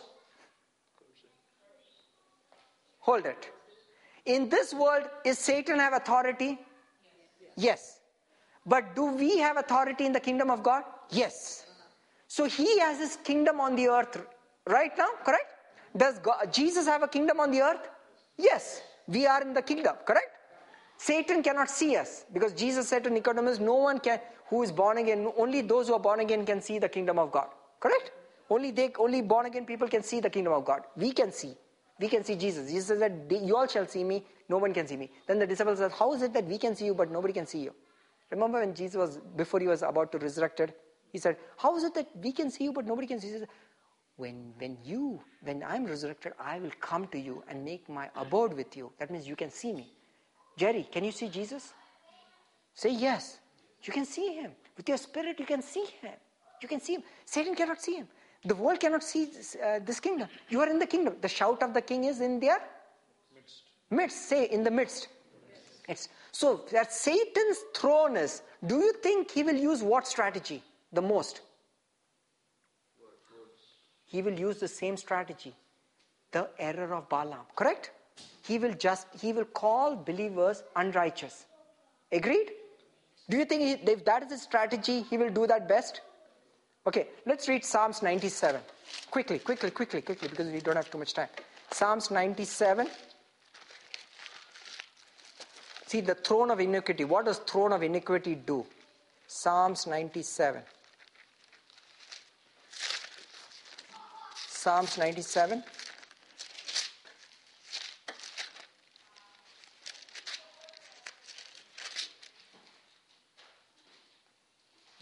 Not, not Psalms 97, 94 is it? Okay, Psalms 94, sorry. Psalms 94. Psalms 94 says in verse 20, what does it say? Shall the throne of iniquity, which devises evil by law, have fellowship with you? Keep reading. They gather together against the life of the righteous and condemn innocent life. Come on, come on, come on. Did you read that? Do, do you all guys read that? See what does what does the throne of iniquity strategy is against believers? Look at do you read that? So I'm going to read it very loudly and clearly.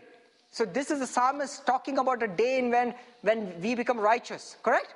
But what is it? Shall the throne of iniquity? Who, who is the throne of iniquity? Satan, correct?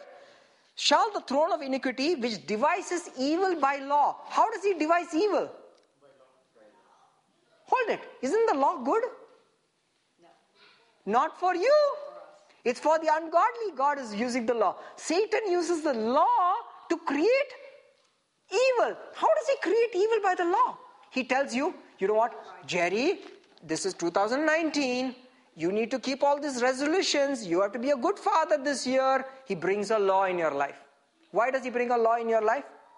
Because you know what? You cannot keep it. When you break the law, what will he do to you? He will condemn you. The moment you condemn you, what happens to your confidence before God the Father? It comes down. Now, will you ask or will you run? Run. How do you receive from the Father? Asking. You get this picture? So he devises evil by how? By the law. So he, he doesn't just use Ten Commandments. He will use like, George, you know, George, it's not good to eat shrimp. No way, right? Shrimp is not good. Make sure you resist the urge to shrimp. Now, this guy never wanted to eat shrimp. But the moment he made a resolution that I will not eat shrimp, guess what? Every time he goes out for lunch, his friends are ordering shrimp. Suddenly, he has this great urge for shrimp. Oh, the shrimp is so beautiful. It's so su- succulent and so tasty. And every ad is about lobsters. And Why? Because he's trying to get you to break the law. But isn't the Ten Commandments there is any mention of shrimp? No. He doesn't care. He just wants you to make sure that you break the law. Because the moment you break the law, guess what? The next day, what happens? No. You feel condemned. And then what happens? What are you expecting? Judgment. What judgment? Yeah, uh, uh, you know, every time I eat the shrimp, I get the stomach allergies. Guess what happens? Same verse. right away. Because what is causing this judgment? The judgments of breaking the law. Do you get the strategy of Satan? This is not me talking, this is the Holy Spirit saying the throne of iniquity devises evil by the law.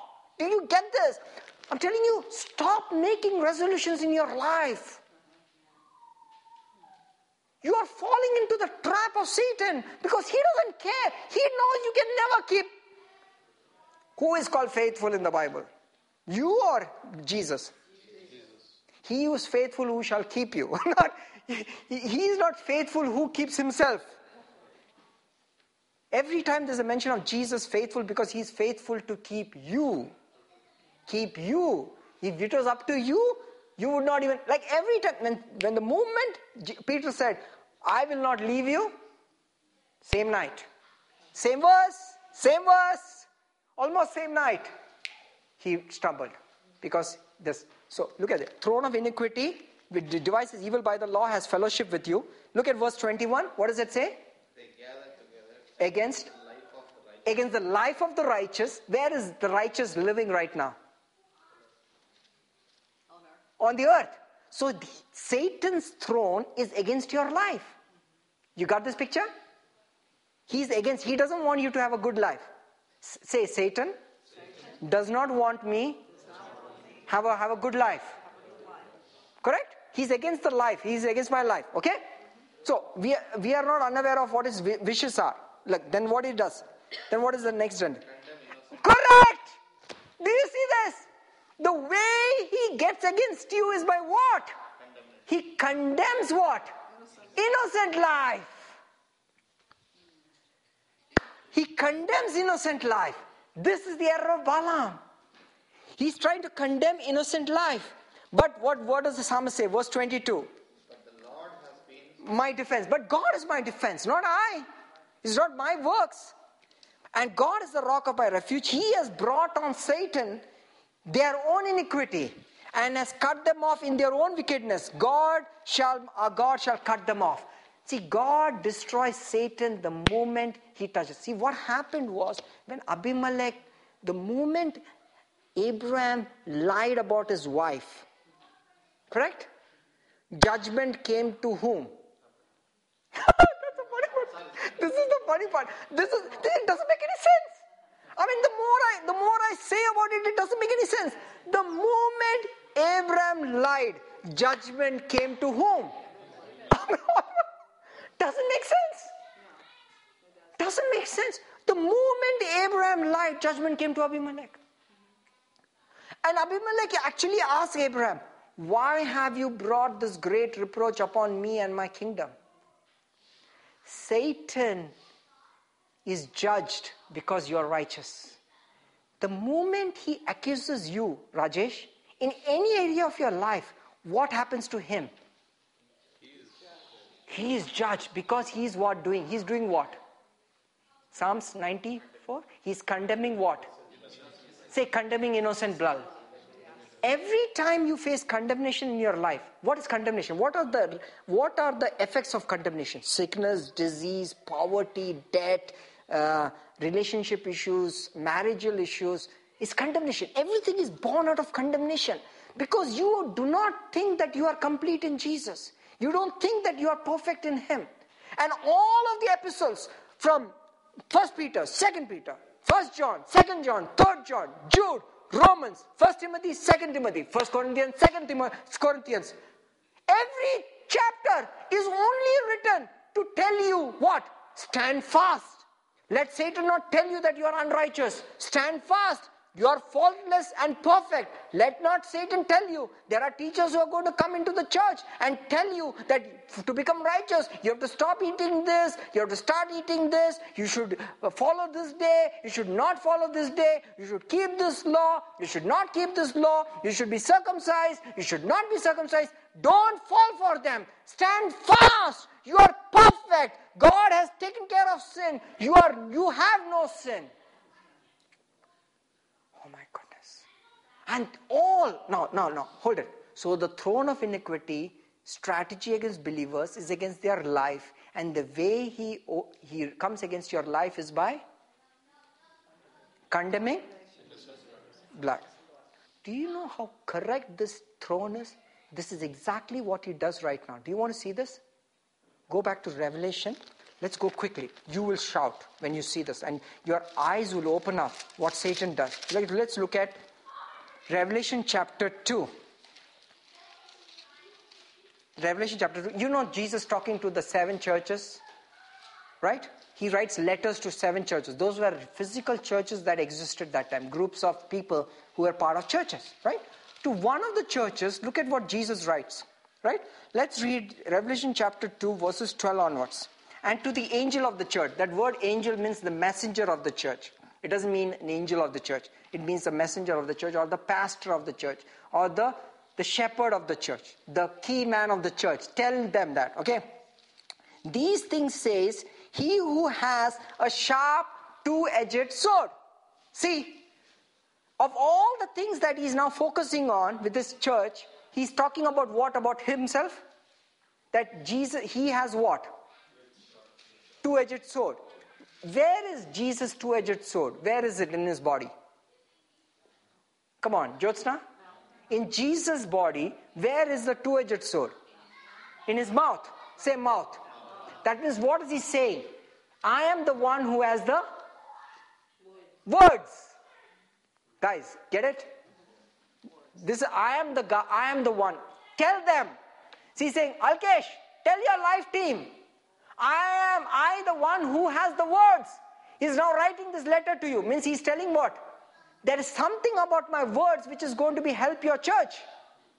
Or, or you can say that, or if, if, if I have a life team here, I have run out of chairs, and I get a call from George. Tell Anil, I am the one with two dozen chairs in my house. Means what? What is he telling me?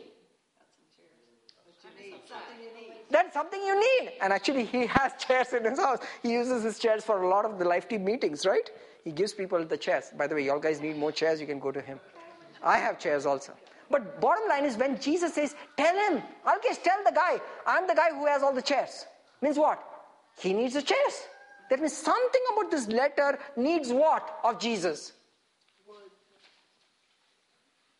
What does he need of Jesus? The words of Jesus. You get it? That's how you read the letters of Jesus to the various churches. He will focus on one part of his body, is the area which the church has a lack of. He's not, he's not like, tell the church, I have sharp sword, okay? He's not like boasting. Jesus doesn't need any, any validation from you. I am the guy who has the. No, he's not. He's saying like like you know you, you have a small child, you have a small baby girl, and she's trying to push a chair.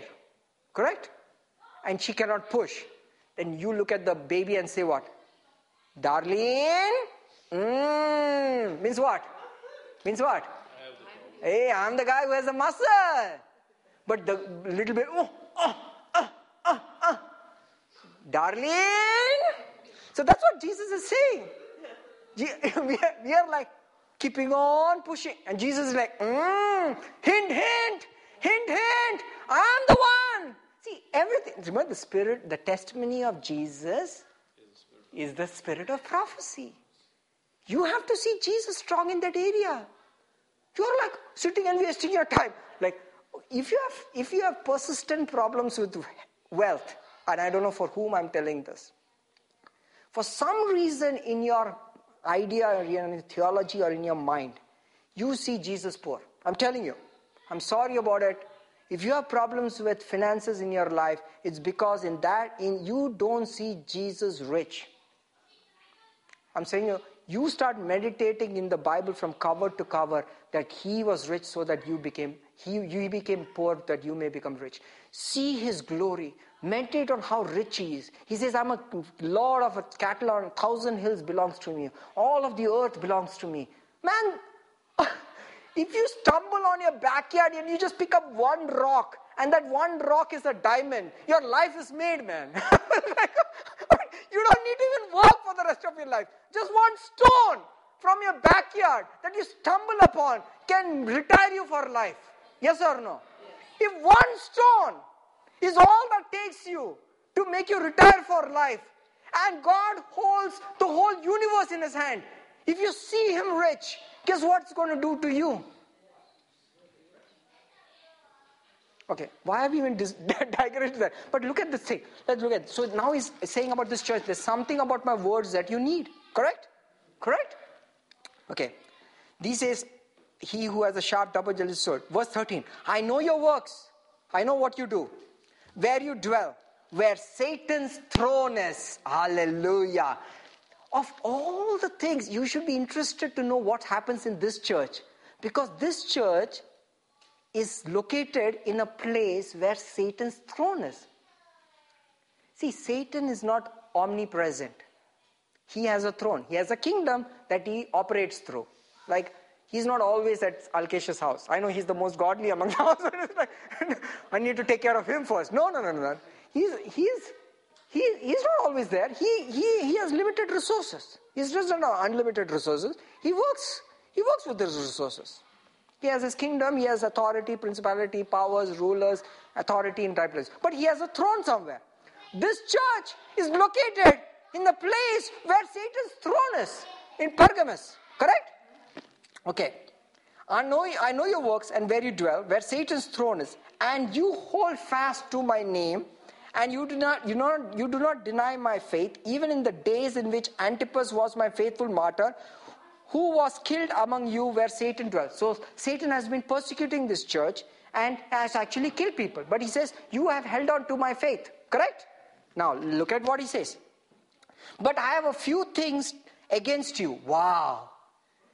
If Jesus has a few things against this church, who would be the cause of this? Satan. Correct? That's the only reason what the church is missing something. And who's causing this? Satan is causing this, correct? Now you're getting very closer. Look at the strategy that Satan, where he is thrown, will use. Look at what he says. You have those who hold the doctrine of Balaam. Oh my goodness. Do you see that? Do you feel the Spirit? Do you feel the Spirit validating that? In the place where Satan's throne is, he is teaching and raising teachers who is teaching the doctrine of Balaam. What is the teaching of Balaam? Calling the righteous unrighteous. He's telling them that they are not fully righteous, they still have to become righteous. Very, very powerful. Look at what it is who hold the doctrine of Balaam, who taught Balak to put a stumbling block. See, this doctrine puts a stumbling block with, in your life to not receive the things that you're waiting for. Stumbling block. Say stumbling block. My, un, my, uh, my, I don't know how to say that because it's not a revelation my misunderstanding of my righteousness is a stumbling block that Satan uses against you. Very powerful. That's a stumbling block. What do stumbling blocks do? Every time, stumbling block is something that is put for you to stumble. So every time you want to do something, you stumble. Because there is this teaching in your mind and in your emotion that I am not there yet. I'm not perfect yet. Others are more godly. Anil is very godly. You know, Anil is very righteous. That's why he's very blessed. Wrong. Boasting is involved, correct? Oh, Alkesh is very righteous.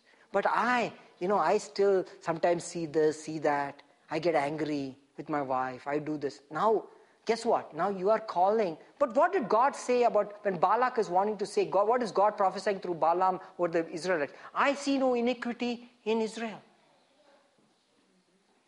So you have to see this. But for that, and how do you solve it? How did Jesus start the words? I, I am the one who has the words. So when I say something about you and Satan is saying something about you, who should you believe? Ah, believe me, because I am telling you you're righteous. Don't believe the doctrine of Balaam. Now, this doctrine of Balaam is very subtle. It comes in all the churches. It comes in all manner of philosophies. Everywhere it tells, it comes primarily in the churches because churches is where what? Who gather? The righteous gather. And he condemns innocent blood. Uh, blood. So he preaches, always preaching against you, saying that you are not fully righteous at this point of time. So keep coming to the altar and accept Jesus. What is that saying? You are not clean. That's wrong. But it doesn't change your state, but in your eyes, you, you have a stumbling block. You cannot, therefore, what can you not do with the Father? You cannot ask. Okay? Keep reading. Balak, who, who put a stumbling block before the children of Israel to eat things. See, he focuses on stuff that you eat. Like, for example, he will tell George, George, don't eat shrimp, eat anything else, don't eat shrimp. Now, that's a doctrine of Balaam. Why? Because he's saying that you are, you are only righteous if you don't eat shrimp. That's a doctrine of Balaam. You got it? Doctrine of Balaam is very subtle. It is coming against the life of the righteous by condemning innocent blood. So, wherever there is condemnation in your life, because you are innocent, that is the doctrine of Balaam. You got it? Do you get the doctrine of Balaam? It's very subtle, but it is the number one strategy of Satan against believers. That's where his throne operates. His throne operates by condemning innocent blood. You got it? Okay, now keep reading. To eat things sacrificed to idols and to commit sexual immorality. The moment you break one law, guess what happens? Now that you've blown it, what, what should you do? Now that you've blown it, what should you do? Go all the way. No? Go ahead and blow your, blow your fuse. Get angry. Now, many times you've seen when you get angry with your wife, then you're angry with everybody else. Then you're angry with the world. Because it's like, anyway, I'm unclean, as well as just give it off. Because now it goes all the way. All the way. Because he knows, Satan knows, once he can get condemnation for you to break in, once you feel unclean, now you can play in the mud. See, you don't play in the mud as long as you have perfect clean clothes. But the moment you, your clothes become dirty, what happens to you? You don't care. You can play in mud. What happens to you? Do you start sinning more? Yes. But when how did it start? What was the root? Condemned. You got condemned. You got condemned. The moment you felt that you were unclean, you start sinning more. How, how do you come back? Come back to the words of Jesus about you. He's the one who has the two edged sword. He's telling you, he's looking at you and telling you, Manisha, you are perfect. You have no lack in you. You got it? Okay, keep reading. You also have Thus, you also have those who hold the doctrine of Nicolaitans, which I hate. Again, some uh, about Nicolaitans is talking about that you have to do something in your flesh to stay righteous. Repent, or else I will come and repent means change your mind about this. Repent doesn't mean that you have to be born again, again, born again, again, again, again, again, again. No, repent means change your mind. You are righteous. I'll come and fight against them. See? He doesn't say, Come and fight against. What does it say? Them with the sword of my mouth. What does he t- tell to you? To he who has an ear, let him hear what the Spirit says to the churches. To him who overcomes, that means he is a believer, I will give some of the hidden manna to eat. Hidden manna is my words to you. My words to you. I'll give that to eat. I will give him a white stone. You know what is a white stone? That's how in, in, the, in, their, in the Roman time, they would have, when you, are, when you are guilty of something, they would, and the judge would pass a sentence. The way the judge would pass a sentence is, the judge would give that man who is accused, who's, who's found guilty, they would give him a black stone. That's how he knows that he's guilty. But if the judge gives that man a white stone, what does that man say? He's innocent. He's innocent. So Jesus is saying, I will give you a white stone. That means I am telling you that you are righteous forever. You are righteous forever. And what he says, and a new name written that no one knows except him who receives it. Hallelujah. So hold fast to this confession. Hold fast to this confession. And and as I uh, close, I'll show you an example that how in every epistle, every epistle is written about standing fast in this understanding that you're righteous. Let's go to, let's go to, let's start with, let's quickly look.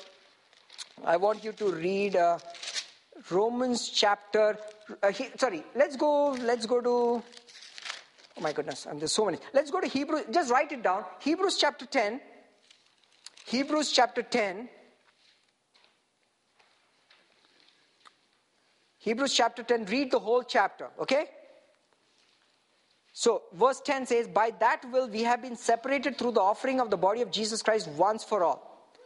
Verse 14, For by one offering he has perfected forever. Say, perfected forever. So, you're perfected forever, not you're going to be perfected. You're perfected forever. Those who are being separated. That means you are being separated. Separated means God is separating you from Satan. God is separating you from evil. Not see the word sanctified means what? Sanctified doesn't mean more righteous. Sanctified means set apart, set apart separated from Satan. So you Satan cannot touch you. Like Satan could not touch Israel when the prophecy was going against them. Could not touch them. Okay verse 17. He says, Their lawless and their sins and their lawless deeds I will remember no more. Verse 18. Where there's a remission of sin, there is no longer an offering for sin. Now, if you think that you are unrighteous, guys, listen to me. Now, if you think that you are unrighteous, there is no more offering. I'm sorry. The show is over. it's like everybody's gone home. You are coming to tell me that you are sinful. I don't have any more provision for you. Got it? You got it? Because the provision is already made. He's already declared you righteous. Why are you going back to the court? Okay. Therefore, uh, verse 19. Therefore, brethren, having the boldness, see, what does this, does this do to, do to you? You get boldness to enter the Holy of Holies by the blood of Jesus. Verse 22 Let us draw near with a true heart in full assurance of sins uh, full assurance of faith, with a heart sprinkled from an evil conscience, let us hold fast the confession. What confession? What confession? That we are righteous. Hold fast to this confession that you are righteous. Guess what? What will happen if you hold fast to this confession? Verse 35. Prasad, can you read that? Hebrews 10, verse 35.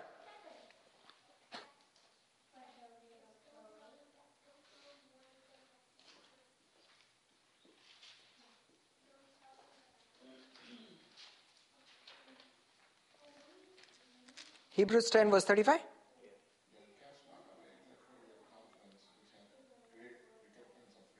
You, it says, therefore, do not cast away your confidence, which has great reward. See, if you have this confidence that you're righteous, it has potential for great reward. But I said, I am already going to inherit heaven. See, he's not talking about heaven here. You have reward where? On the earth. You will be fruitful. Remember, like Abraham was so confident about his righteousness, he didn't care. Guess what happened to him? He received the six blessings. He got the six blessings. So it has his confidence gave him the blessing. Okay. Let's read. So you got Hebrews, right? Hebrews is full about this confidence. Let's go to First Peter. First Peter chapter 1 verse 3. So verse verse 4. We have received an inheritance incorruptible and undefiled and does not fade away. Say my inheritance does not fade away. Correct. For, which has been kept by the power of God through faith for salvation, ready to be revealed at the last time. In this you greatly rejoice. So rejoice right now that you're righteous. You're, you are perfect forever. Keep reading. Um, he, uh, 1 Peter chapter 2 verse 9. Ch- chapter 2 verse 9. You are a chosen generation, royal priesthood, holy nation, his own special people, that you may proclaim the praise of him who called you out of darkness into a marvelous light, who was once not a people, but now a people, who has now obtained mercy, but who has not obtained mercy, but has obtained God. He said, Now you are a chosen generation, a royal priesthood, a holy nation. You are you're a priesthood, you're royal, and you're holy. Correct? Keep reading. Uh, 2 Peter chapter 3, verse 14. 2 Peter chapter 3, verse 14. This is how it closes. The epistle of Peter closes like this. 2 Peter chapter 3, verse 3, 14.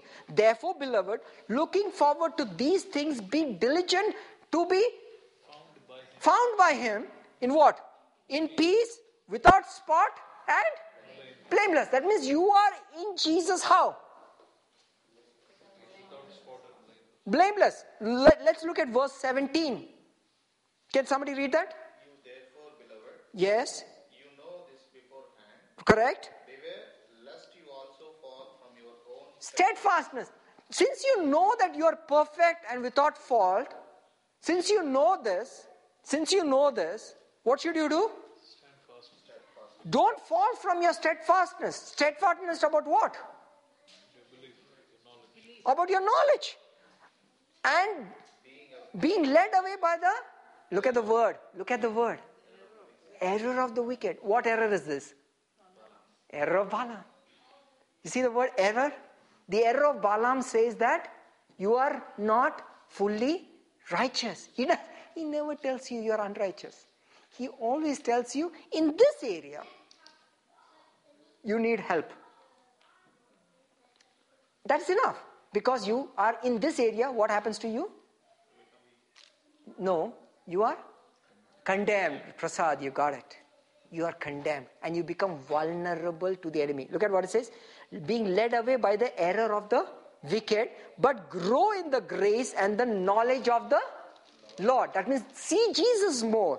If you see, if you have a lack in one area, the way you solve the lack is not by saying, "Oh, in this area I'm weak, sister."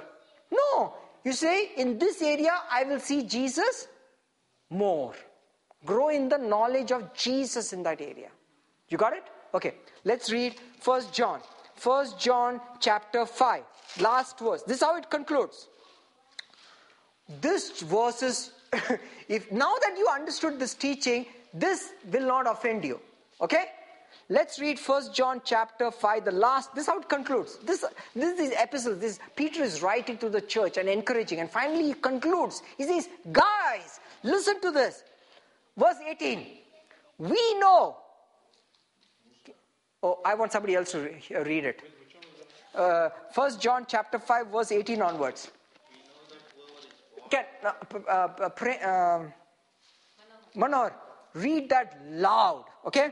I want you to read that loud. We know that Louder. we know that whoever is born of God does not sin. Correct. one sec, one sec, one sec. What does he say? Read that again loud. We know that whoever is born of God does not sin. Hold it. My question is do you know that? do you know that? Alkesh, do you know that? Do you know that? What? What do you don't know? One who is, uh, just what it says, who is uh, born of God does not sin. Whoever is born of God does not sin. George, did you know that? You didn't know that? Uh, Jerry, did you know that? What, what do you know? it, does, it doesn't even come out. this is the best part of this revelation because it is so tough for you to believe it. Who cares whether you believe it or know it or not? Who, who do you believe? Do you believe Jesus' words about you or do you believe your impressions about yourself? I'm telling you, you guys, we all have so much pride. We would rather believe what we feel than the double edged sword that comes out from the glorified Christ. Who do you believe? When he says that you do not sin, I don't see iniquity in you. Who, who are you to say that you, there is sin in you? Oh no, no, brother, I am I am humble. Are you humble or are you proud, proudful? You see the error of Balaam is error of Balaam is very powerful. Epistle after epistle, the Holy Spirit through the apostles is telling the church, you know, you know. I mean, they must have drilled it in the early church continuously in every Bible study, saying what? You do not sin. In fact, Paul spent episodes after. Now, this is not even Paul's letters. In fact, many times when you would preach that, people say, Oh, Paul is crazy. Is this Paul? Who is writing this? What happened to John? Everybody's gone this way. See, when Paul was writing this, people misunderstood Paul. People are saying, Oh, so means what? You can do whatever you want. Call your wife a sister, and then you get blessed. Paul said, Hold it. Guys, you all don't understand this. He writes all the book of Romans explaining what he's trying to say. All the book of Romans is explaining what he's trying to say. Where grace abounds, where sin abounds, grace abounds much more. Now you read Romans with this understanding. we believers are so good at finding condemnation even in the best letters. we will find condemnation even in the best letters. We will go to John, and then of all the things that he will say, we'll go to. Ah, we will go to First John. Ah, we will go and pick up this verse. We'll say, This is the message. If we say that we have fellowship with Him and walk in darkness, we lie and don't practice the truth. If we walk in the light as He is in the light, we have fellowship with one another. If we say we have no sin, we deceive ourselves, and the truth is not in us, not in us, not in you. this is the same book. This is the book that he is, ending, telling that. He, who is he writing the first chapter to? He's writing to Jews who don't want to accept Jesus as a believer, as a Messiah. And they are saying that they are righteous without accepting Jesus. Guys, he starts up by telling them, guys, if you say you don't have sin, you are a liar. You guys are under the law. You all have not accepted Jesus. Go and accept the, obey the truth. What is the truth? What is the truth? Means God sent His Son, and if you believe Him, you become righteous. That is the truth, correct? He said, if you obey the truth, confess your sins, and you become free. And then from second chapter onwards, he addresses the, the church. So we believers are hunting for condemnation, right? like all the things that we have to take, we'll go to chapter 1 and take this verse. And for years and years we are preaching, confess, confess, confess, confess. So you come, you, you, you have a nice, clean, nice dress, you come inside, I'll kiss it. Anil, no, no, no, see that black spot there? You didn't confess, you didn't confess. So you again go and dry wash your clothes. Again you come back, ah, this side is a little more dirty. Again you go to, after the sixth and seventh time, there is no dress to wash. That's not what John is saying. John is saying, okay, now let's I'm sorry to interrupt you. Can you continue? Can you continue reading that loud? Because this needs to reverberate in your spirit. Come on, loud. No, let's start again. Let it stumble. All your stumbling blocks should get out of you right now. Okay? Keep reading. We know that whoever is born of God does not sin. Does not sin. But he who has been born of God keeps himself. Keeps himself is not is wrong translation. Read what it says. God guards him. See, how the translators also have a problem with that. Like, this kind shall not come out by. I need to add, I need to add fasting, fasting, fasting, fasting. It's not there. If fasting is so important, why didn't Paul and Peter and John have at least one chapter on fasting? In fact, for chapter after chapter, they're telling that, hold it, eat anything what you want. If anybody tells you not eat, stop it. You can eat everything. Don't let anybody condemn you. Exactly the opposite. Are you guys reading the same Bible that what has been preached to us? No, because we are not, because that's the enemy strategy. It is by design. You got it? Condemnation for the innocent blood. See, where the throne of iniquity condemns innocent blood. You got it? Because he can make you ineffective. Okay, keep reading. He who does not, he is born of God, is kept by God. See the, you see, Wicked one does not touch. see guys, do, do you all see this? Who's born of God, keeps himself, there is the clarification on the margin. Do you see that clarification in the margin? Keeps himself. Read there. Guards him. It's not keeps himself. The word is God guards him. God guards him. Did you see that under in the God keeps them? You see, that's how it's supposed to meant to be translated. Who put it there that he keeps himself? When did we start keeping ourselves? Correct? See again there how that teaching creeps in. Correct? Okay, keep reading. Okay? We know that we are of God. No, what does it say? Read the first verse again. We know that whoever is born of God does not sin. Does not sin. The moment you are born of God, you do not sin. Because you do not sin, what happens? No, no. Because you do not sin, what happens? Huh? You're considered righteous, so what happens? No condemnation, so what happens? Wicked cannot touch you. See, wicked can only touch you when you break the law. You get this problem. See, he's not after the fact that you should break the law. What is he after? Once you break, he can bring his father in law, mother in law, brother in law, sister in law, everybody into the house. What is that?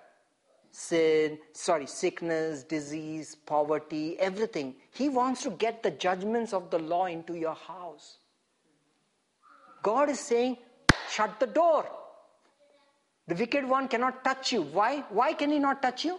Because you are without sin. See the power of righteousness? Satan cannot touch you. Brother, don't say that loud. He can hear you.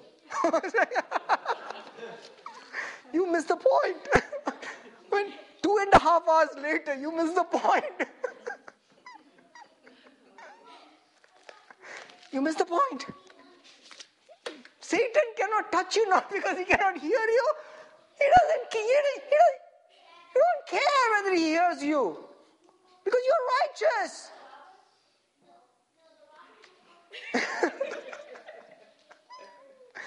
Okay. Okay, let's read verse 19. But what happens to the. Now, read that loud. See, what is the differentiator between us and the world? Look at this. Verse loud. We know that we are of God, We are of God. and the whole world lies under the sway of the wicked. Sway of the wicked one means all the world is under the control of the wicked one. That means the wicked one can do whatever it wants to, to do them. Like, for example, if the wicked one wants to bring flu virus to them, he can bring it. No problem. Come on, come on, come on, come on, come on. Time for flu, time for flu. you know, every time we have a flu, we're like, time for flu.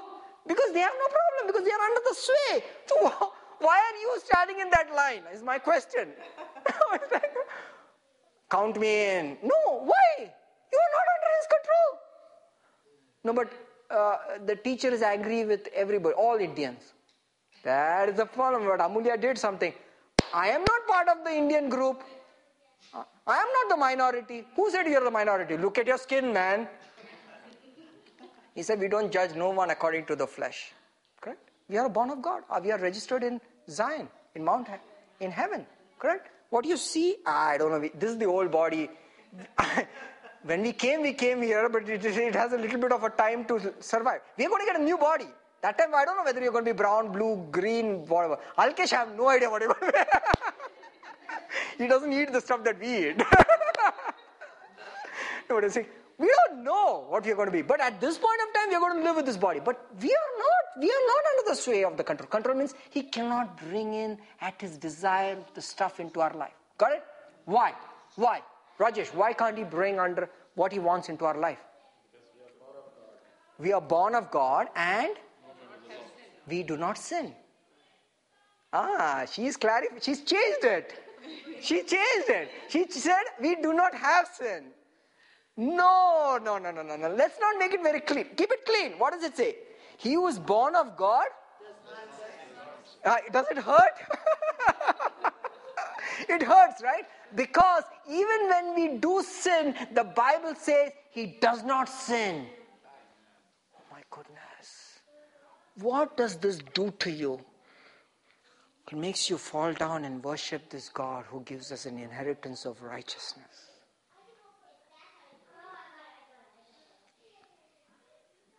You have no boasting in it.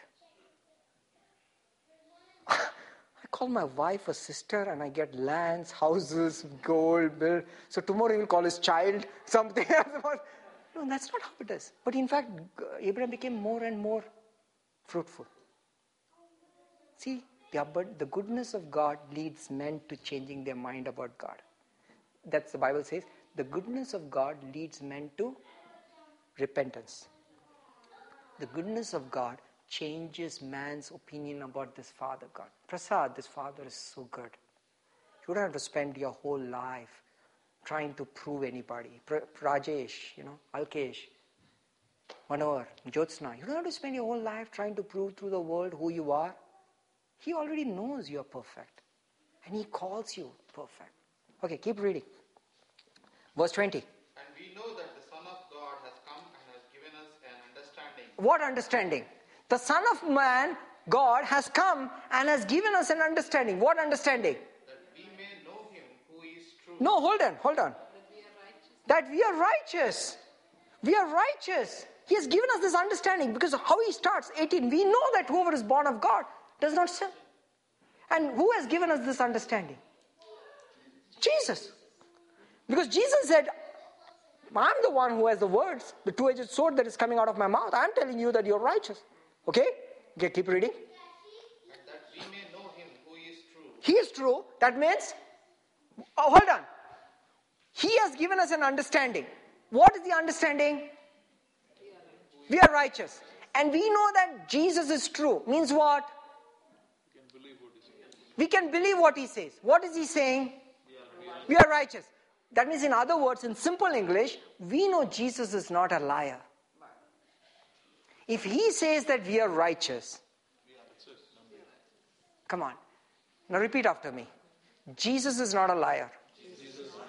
If he calls me righteous, he calls me perfect, he calls me without blame, I am. Hallelujah. Now you understood that verse? Okay, keep reading.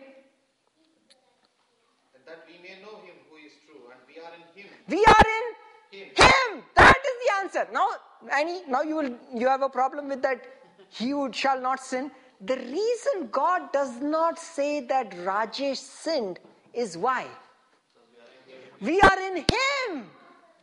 So if God has to say that Rajesh sinned, God has to say what about Jesus?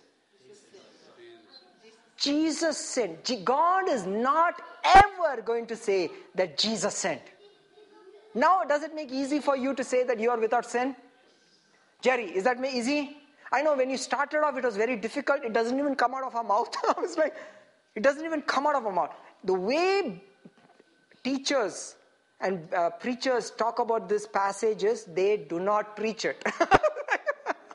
they do not touch this passage because it doesn't make sense. The standard of sinlessness is so high. No man can ever reach it. But now you understand what understanding God has given us. He is true. He has declared us righteous. Correct? And we are in Him. Correct? In His Son, Jesus Christ. Come on, keep reading. Who is true. In his Son, Jesus Christ. This is the true God and eternal life. Life. This is this revelation. this revelation of Jesus Christ, this revelation of righteousness that you have, which is a gift. I'm telling you, this is a gift. There's no boasting involved. Say no boasting. No boasting involved. Don't feel even a little bit of pride by telling that I am righteous and oh, I'm getting some credit. There is no credit. There is no credit. If you if you if you ever felt like that, just replay some of the things that you've done over the years. you know, it's like, oh, oh, I, oh, no, no, no, no, no, no need. It's all which videotape should I bring to you to show, to you? Which one? Which one? Manor, which videotape do you want? Page number two, for, page number forty-nine, or which one? Which one? Seriously, nobody. Thank God we don't have the gift of wisdom, right? it doesn't operate to condemn people, correct? Doesn't, doesn't. No, it doesn't. it doesn't. What I'm saying is, this is what, because God sees you righteous. God sees you righteous. He says, This is the true God and eternal life. This revelation of righteousness is eternal life. This life will start flowing. What, how does he end this chapter? Little children, keep yourself from idols. Duh. What happened? What's, what's going on here? Suddenly, little children, keep yourself from idols? Come on. Now, let me give you the translation of idols. Say, works of your hand. Now, now read it. Come on. Little children, keep yourself from works of your hand. Correct. Now you understood? He's saying, keep yourself from working in this revelation. Keep yourself from works of your hand. Means don't allow boasting or your works to add to this faith. Works of your hand. Say works of my hand. Because how is faith, uh, righteousness accounted? No, no. What is the verse? R- Romans? He who works not and believes that God justifies the ungodly. There are two conditions in this. What are the two conditions? One, you should not work. Second, you should.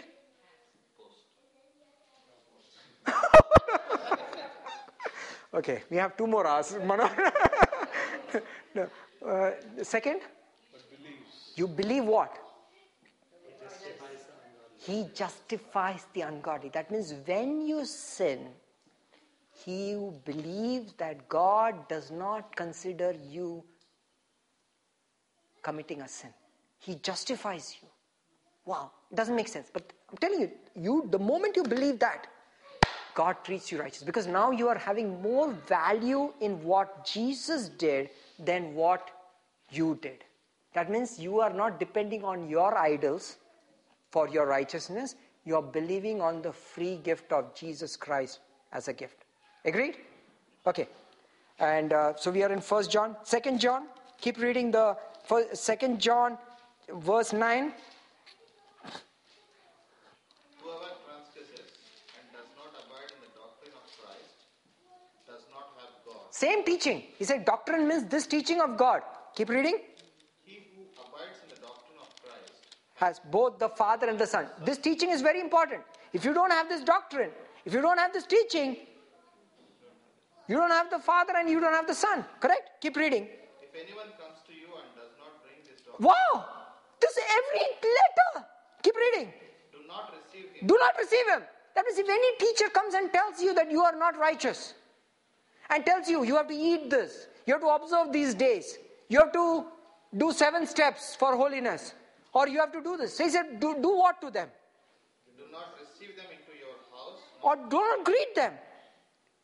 Because for he who greets him shares in his evil deed. that means you are perpetuating this doctrine of what? Condemnation or this error of Balaam. See, this is the Holy Spirit writing through John, correct? Be careful. Okay, keep reading. Okay, you don't need that. Let's go to 3rd John. 3rd John. Verses 1, 2, and uh, sorry, uh, verses uh, uh, 2, 3, and 4. Read it g- loud. Okay. Beloved, I pray that you may prosper in all things and be in health just as your soul prospers. Correct? The secret. For I rejoiced greatly when brethren came and testified of the truth that is in you, Correct? just as you walk in the truth. What is the truth?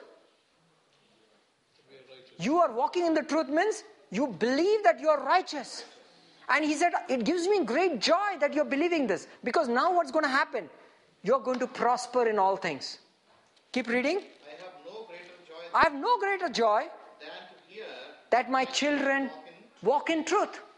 Okay, let's read Jude, verse uh, 1, 1 and 2.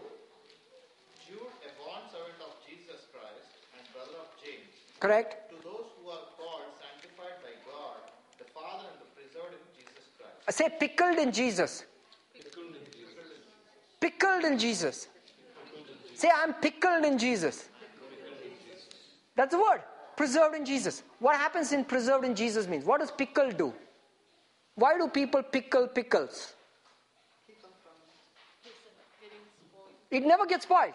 That means if you put a fruit in a pickle, the fruit remains a fruit as long as it's in the pickle. So when you were born righteous, God knew that you will keep bounce in and out of your revelation of righteousness. So what did he do? He pickled you in Jesus. Say pickled me in Jesus.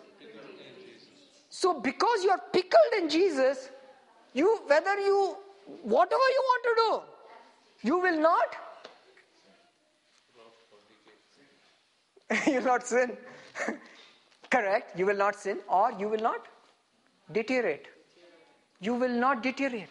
You stay righteous. That means the original state remains the final state. Say the original state remains the final state. I am perfect and blameless forever. Okay, you got that? And let and mercy, peace, and law be multiplied to you because of that. So, verse 4 For certain people, men have crept in unnoticed long ago, were marked out for condemnation. Ungodly men who replace, turn, is replace the grace of a God into lividness and deny the only God. So, again, they're, they're replacing this teaching and they're replacing it with doctrine of men. Okay? And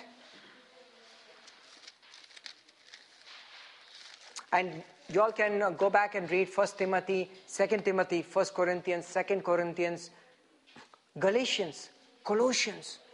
Everywhere he's teaching this. He's teaching this. Don't follow laws. Don't follow this stuff. Don't get under condemnation. Let nobody go to colossians and i'll close with that. I'm sorry but uh, you have to see colossians because the colossians is a powerful chapter. Uh, rajesh can you read colossians chapter 1 Every epistle is about that. Let's read Colossians chapter 1.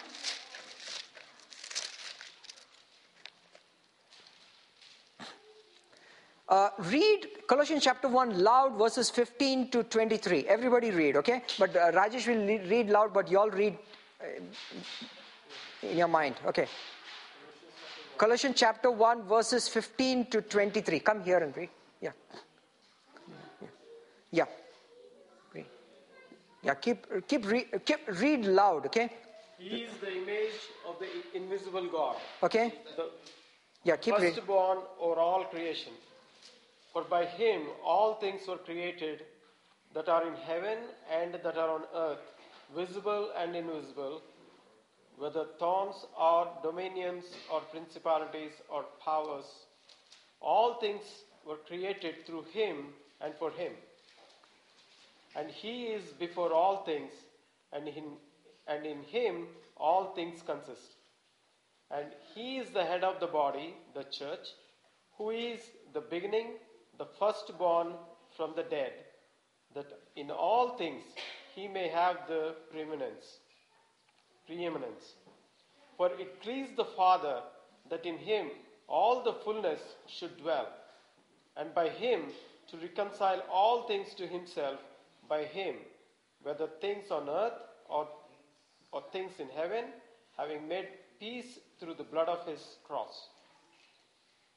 And you, who once were alienated and enemies in your mind by wicked works, See, your enemies in your mind by wicked works. See, you are condemning yourself by works because you you don't make you don't do perfect works.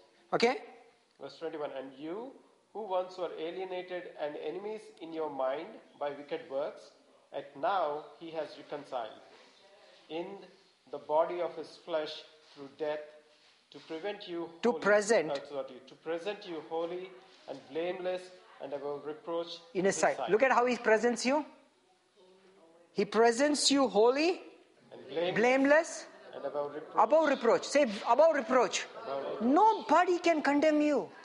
You know, when Israel came out of Egypt, he brought them across Jordan to a place called Gilgal. Gilgal means I have removed your reproach forever. This is a picture of salvation. He said, Nobody will reproach you, nobody will touch you, nobody will condemn you. He presents you holy, blameless, and above reproach. How many words does he have to use about you? Holy, blameless, above reproach. Nobody can condemn you. Okay? In his sight. In whose sight? In his sight. Okay? Okay. Verse 23. If indeed you continue in the faith, In faith. What faith? If you continue in faith means in the faith of this, in the faith that Jesus makes you perfect. You continue in this faith, okay? grounded and steadfast, Grounded and steadfast. and not moved away from the hope of the gospel which you heard, which was preached to every creature under heaven, of which I, Paul, became a minister. Correct. He says, let nobody, you be steadfast in this. And don't be moved away from this. Let nobody come and tell you that you are condemned or you be reproached. You got it? I mean, how many times every epistle Paul has to say this? Paul is saying, Peter is saying, John is saying, correct? Okay, look at verse, chapter 2, verse uh, 8. Uh, uh, somebody else can read. George, can you read that loud? Beware lest anyone cheat you through philosophy and empty deceit, according to the tradition of men, according to the basic principles of this world, and not according to Christ. For in him dwells all the fullness of the Godhead bodily, and you are complete in him. Say, I'm complete in Him. I have no lack. Okay? Who is the head of principality and power? He says, let nobody cheat you. Cheat you means what? How, how, when do you use the word cheat? Yeah, somebody is lying to you about your state. What is your state right now? Righteous. And if he cheats you, means what? You would have got some benefit out of your knowledge that you're righteous. Now, because I am telling you you're not righteous, I am cheating you of your reward. You got it? That is, see the Hebrews 10? This confidence is recompense of great reward. You need this confidence if you want to reign in this earth. You need this confidence. Let nobody cheat you. Means what? That means if you don't have this revelation that you're righteous, what's going to happen to you, Annie? You, what's going to happen to you? No, you feel cheated. That means you're not going to receive what rightfully belongs to you. Say, rightfully belongs to you. That means you are a heir, heir of all the earth. And because you don't know that you're a heir, of all the earth, guess what? You live like a pauper. Who are you being cheated? Yes. Like if uh, Prasad, if no somebody told you, you know what, you you have you have this credentials, you're board certified, you can do all this. But nobody told you that. That certificate never reached you. So you spend your whole practice life only practicing one kind of surgery. Because nobody told you that you're board certified. So what happened to you? Did you get cheated? Yes. What did you need to hear from? What did you need for you to do the extra things? But you are already certified. But what happened? Nobody told you. Nobody told you. Say, nobody told me. See, that's what happens. Nobody tells you that you're righteous. Because if you're righteous, you can inherit his kingdom. Why do you think Satan doesn't want you to inherit his kingdom? Because he doesn't want. That was his kingdom. His giants, his giants has built all the stuff. He doesn't want to hand it over to you. But he can only hand it over to the righteous. But you are the righteous. But you don't know that you are the righteous. You don't confess that you are the righteous. Guess what? You get cheated out of your inheritance. Okay. Read uh, Colossians chapter 2, verse 20. 20. Come on, come on, come on. Read this so loud. Read verse 20, 21, 20 to 23. Therefore, if you died with Christ from the basic principles of Basic principles of the world, okay? as though living in the world, do you subject yourselves to regulation? That means he's saying you have died to these basic principles. That means if only I do something right, then I will be blessed. If only I eat this right, then only my health will be okay. If I only avoid this food, then my health will be okay. If I take these supplements, then I will be better. If I send my child to this school, then only it will work. Or if I live in this neighborhood, then only I will be safe. Or if I. Why are you subject to these principles of the world? Correct? Correct. Keep reading. Do not touch, do not taste, do not handle, which all concern things which perish with the using, according to the commandments and doctrines of men. Teachings of men.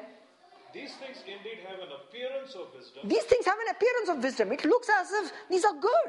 What's the problem, Brother Anil? What's the problem? It's good to stay away from certain foods. There's no problem.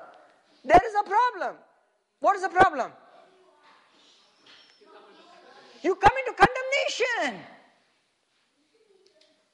You, I'm not saying you don't eat right kinds of food, but eat it with a confident heart with a heart that's saying, I am righteous. No evil shall come against me. You got it? Don't eat doubting.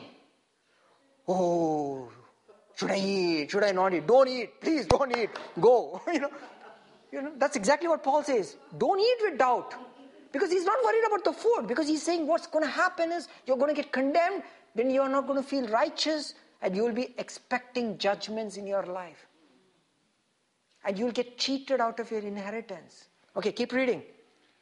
these things indeed have an appearance of So this Satan brings these things as if it has an appearance of wisdom. It comes from the church, it comes from teachers, it comes from books, it comes from TV programs, it comes from blogs, it comes from good Christian magazines, it comes from everything. Brother, this is good for your spiritual life. It's good to follow these laws. Wake up in the morning, first thing in the morning, spend one hour with God. Good. Guess what happened the second day? You don't spend one hour with God. Then what happens? That day, something really bad happens. You connect 2 plus 2. Every day I spend one hour with God, but this day, 45 minutes. That 15 minutes, if I had spent, I would have got this revelation and I would have not fallen in this problem. this is not God. This is an appearance of wisdom. It's good, brother. This great man of God for so many years, one hour every day, one hour every day. Another Indian accent is coming out. oh, this brother, every starting of the year, 20 days of fast is very good, brother. 20 days of fast. Not everybody will fast. Guess what? some guys pretend to fast, some guys fast, but ultimately at the end of the day, brother, I appreciate you. You always keep the fast. he doesn't know. I ate all the tandoor chicken that day. So internally, he's already condemned himself. Guess what? God hates the doctrine of Balaam. You got this thing? How dangerous this doctrine is? It has an appearance of wisdom. It has an appearance of wisdom, but it is deadly because it's undermining your position as a righteous son of God. You see why we are struggling and stumbling? Because Balaam puts a stumbling block before his children. You got it? Guys, you're getting it? You're getting in this? Okay, keep reading that. These things, These things indeed have an appearance of wisdom and self-imposed self imposed religion. this is so funny. It's not even a religion that God has provided. You have to fast. Where? Who's telling all this? No. Only if you pray in this posture. Self imposed religion. Self imposed. Nobody is imposing it because it's tradition. Because my church, when I come home in India, that pastor always does this. Oh, ornaments, you are putting, sister, you are putting ornaments. you will not get. What, what has that got to do with it? Are you get, condemning? Doesn't use because rather, it says, you know, it's not good. You should be inwardly adorned, not outwardly adorned. Means what? You should not wear clothes also? That's what Peter said. Do not your adornment merely be outward with wearing of jewelry, clothes, stuff. So don't wear ornaments, don't wear clothes. Wow, that is like, no, that's not the point. So, but God, We, Satan will use any verse, anything, because his goal, he doesn't care. One, he'll condemn you because your hairstyle. Somebody else will condemn you for gold. Somebody else condemn you for not being religious enough. Alkesh will condemn you because you're not praying enough. Because you never, no, I can never meet up this. Because he'll be like, no, I need to pray more. I need to pray more. Why? Ask what do you want from the word. See, I'm saying, I'm not saying don't pray. You got my point? Don't use anything as an excuse to be away, to be not confident, to go into the most holy place, as Hebrews says. Don't let anything prevent your confidence to walk into the, say, the most holy place. Ask whatever you want. No, no, no, unless I prepare myself. I need to prepare, brother. I need to prepare. No! Walk in! Like even think my, my Joanna uh, walks up and down 10 times here outside the study. I need to prepare myself before I meet my father in the study. No! She just walks in. Dad, come here. That's what, exactly what he says. I said, Joanna, I need I'm working on something. I say now. exactly like she says. She's so confident in her in my love for her. She says, I will not feel offended. Come now, okay? I need your help. That's how it is. Do you ever say that to God? No. no, I got Why? Because He's your Father. He said, Abba, Father. Jesus did exactly that in the Garden of Gethsemane. He fell down at His feet and He said, Abba, Father, take this cup from me. Oh, hold it, hold it, hold it. I am Abba. I am your Father. I'm God of the universe. And you're telling me to take this cup from you? He said, Jesus said, Abba, Father, take this cup from me. He's open. He's telling it truthfully. He said, But nevertheless, Lord, not my will, let your will be done. He's like, oh, I'm open with you, Lord. Father, I cannot, I don't want to take this cup. Because why, why doesn't Jesus want to take this cup? Because he's saying, I have to be separated from you. I don't want to be separated from you, Father. If, if Jesus has said, This cup is really good, really good, means what? Means I was just waiting for an opportunity to be separated from you.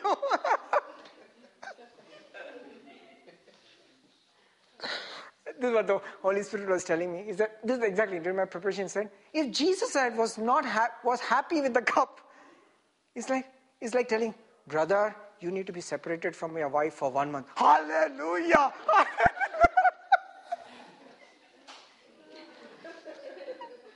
That's not a cup that you are looking for.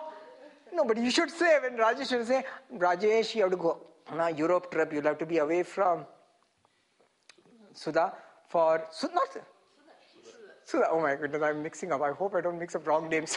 you have to you have to stay away from Sudha for two weeks. What is Rajesh's response should be?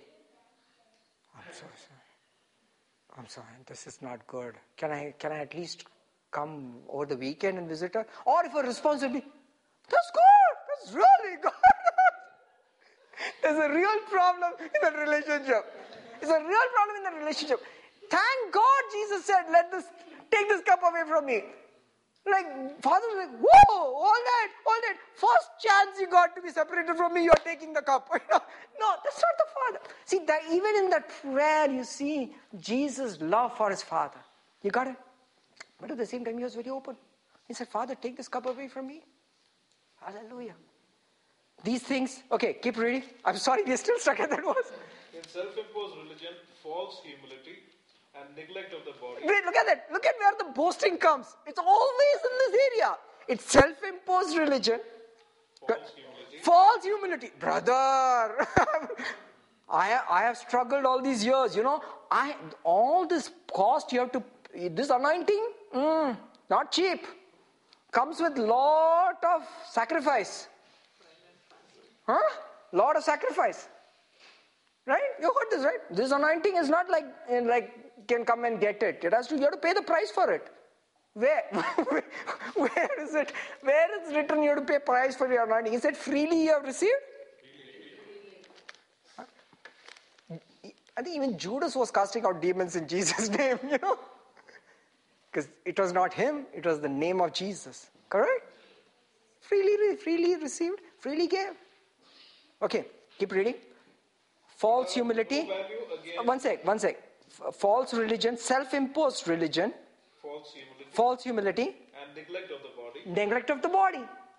There'll always be something. I have to deprive myself from food. Ah. So you get this little bit of boast going on there. See, I've deprived, neglect of my body. You know, it's good, man. Keep the keep my body under control.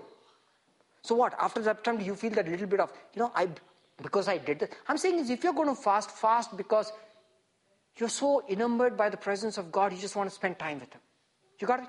Not because I am I'm trying to achieve something. That means your ki- little children, keep yourself away from works of your hands. Keep yourself away. Don't fall for that trick. Works of your hands. Okay, keep reading. But are of no value against the There is no, no value against the indulgence of the flesh. You, you cannot get what you want in- in your, your flesh cannot be controlled by all these things. But seek what? If you are raised with Christ Jesus, seek those things which are above. For you died, and your life is hidden with Christ in Jesus. When Christ, our life, appears, then you also will appear with him in glory. Hallelujah. Hallelujah. Hallelujah. Hallelujah. Praise you, Jesus. And uh, read how Colossians ends. Chapter 4, verse 2. Continue earnestly in prayer, being vigilant in it with thanksgiving. Be vigilant. Being vigilant against the Satan's attacks, Satan's plans. Where Satan's throne is, he brings the error of Balaam in your life. Very, very, it's very subtle. It doesn't come very openly. He brings it very subtly. He comes with a false, self imposed religion, neglect of the body, and uh, three things false humility, self imposed religion, and neglect of the body. Always check. Is he coming trying to get me into these areas? If he's getting you, remember always go back and read the Gospels. Read every Romans, uh, Romans 8, Romans 3, Romans 4, Romans 10, Hebrews 10, Hebrews 12. End of end of every episode. Keep on. What is it? What is it? First Timothy, Second Timothy, Corinthians, First Corinthians, Second Corinthians, all, all, all. Thessalonians says you're perfect and blameless, preserved and kept, preserved and kept, perfect and blameless. Revelation, see how Revelation he says you're perfectly righteous. You're perfectly righteous. Receive the righteousness because if you receive the righteousness, you will reign in life. Romans chapter 5. And go back and read Romans chapter 5. That's where it says, You will reign. Okay, let's close with Romans chapter 5, verse 5. Romans chapter 5, verse 5. Romans chapter 5.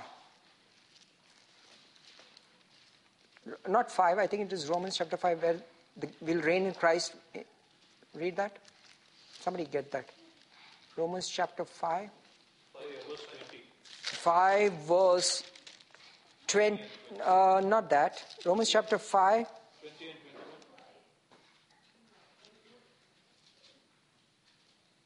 okay R- romans chapter 5 verse 17 and everybody underline that verse everybody underline that verse okay? Romans chapter 5 verse 17 just meditate on that verse meditate on that verse underline it meditate on it as much as you can.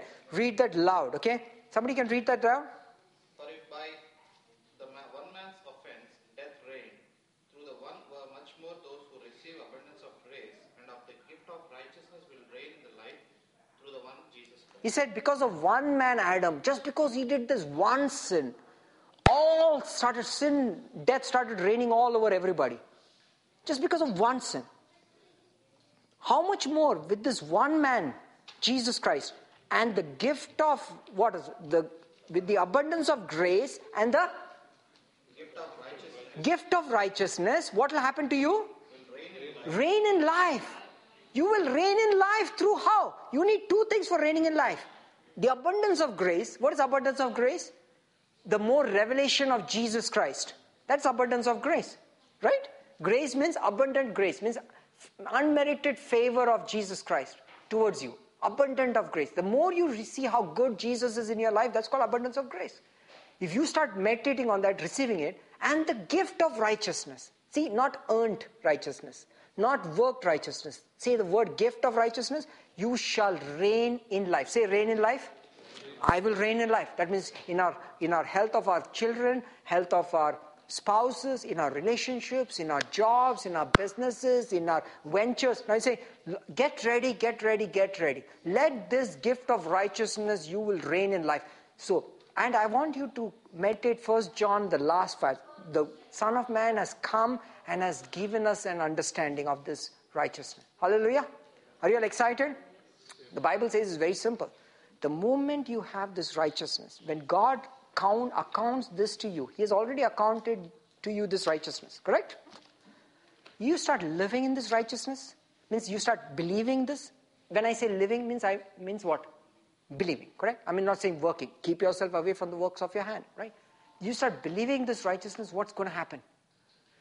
You start attracting by the law of righteousness on the earth you start attracting all the good that god has inherited and planned for you from ages past. The seven the threefold blessing and including the seven land of the seven giants you will start inheriting it. Are you ready for it?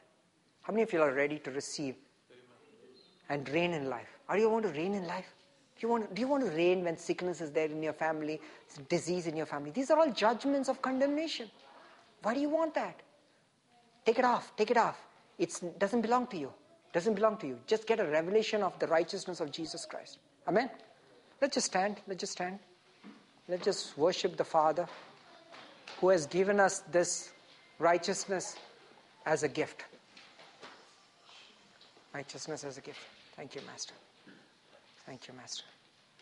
George, do you want to sing a song? Any song about righteousness? Anything about your Holy Spirit is leading you? Let's just worship the Father. There, there, there no response, but a, a, a worship can only suffice, would be appropriate during this time. Because we didn't earn it, we didn't receive it, but we got it as a gift.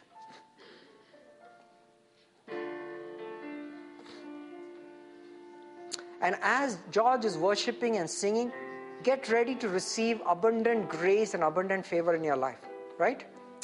God is going to, I got a sense of God is going to expedite things in your life, fasten, fat, this is going to speed up things that you were waiting for. Because Satan had kept the stumbling block in your life, God says. But I'm going to destroy these stumbling blocks in your life because I have come and given you an understanding that you are my righteousness. You are not becoming righteous, you are made righteous, and I make no evil thing. Thank you, Pastor.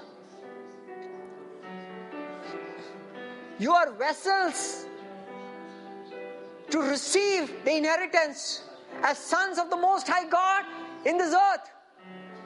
As long as there is breath in your nostrils, says the Lord, I will cause you to reign and subdue all your enemies under your feet. So receive this understanding from my son, says the Lord, that he has come down to give you an understanding that you don't have to suffer, you don't have to pay a price, but you receive it gladly and you are without reproach in my eyes. Who do you believe? Do you believe the words of the risen Savior that declares you perfect, holy, and without reproach in His sight? And get ready, says the Lord. So the gates of hell cannot prevail against you. It cannot hold back its treasures. It cannot hold back its promotions. It cannot hold back its health. It cannot hold back its increase. It cannot hold back its houses. It cannot hold back its wisdom. Because it has been ordained for you before the ages by me. So that not I, only I will get the glory, says the Lord. Be careful, says the Lord, to give me all the glory, to give me all the praise because you will not be able to handle the glory and the praise, and Satan will fill you with pride. Therefore, give it to me as and give it to me, and I will guard you against any pride, and I will keep you from your feet from stumbling. And I will exalt you, says the Lord, before men. Thank you, Jesus. God says there are people here who is going to receive great wealth and a great wealth transfer. But says it's been hindered because you are afraid that you will become prideful. God says that itself is a spirit of pride. You don't receive my gifts because you think that it will glorify you. You receive it like a steward, that it will glorify my name, says the Father. So let those bottlenecks and vain traditions and self imposed humility be removed, says the Lord, and let a door be opened to receive from my hand. For I am a good Father whose hand is to give, to bless you forever.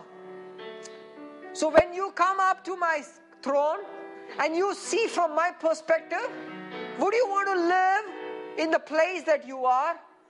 Or would you want to put your eyes on things above? In the glory that you share with me, says the Father. For I love you with great love. And I desire for you to be where I am. And for you to see that you are where I am. For I have come and made an abode in your heart. So let that place be large and good, flowing with milk and honey, and made with all the strength that only I can cause to happen. So receive, says the Lord, with a humble heart, a heart that says, Lord, if you're willing,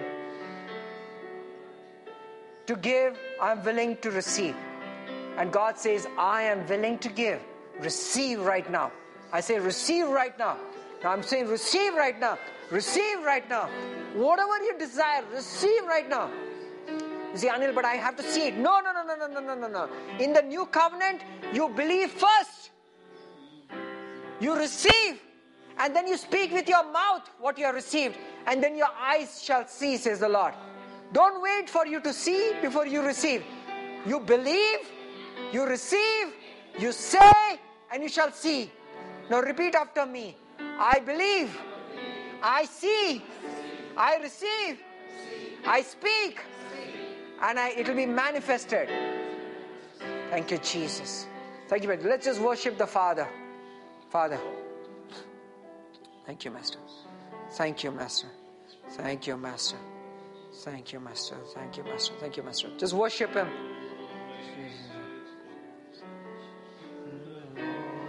Hallelujah, hallelujah, hallelujah. Thank you, Master. Thank you. Just worship the Father.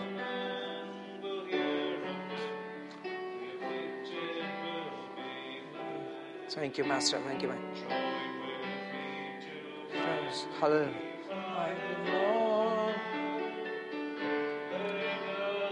Song together forever. All.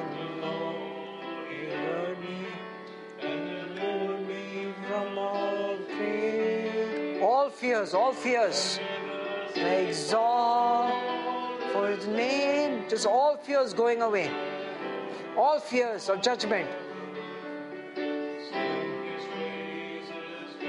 Ah, Thank you, Master. Thank you.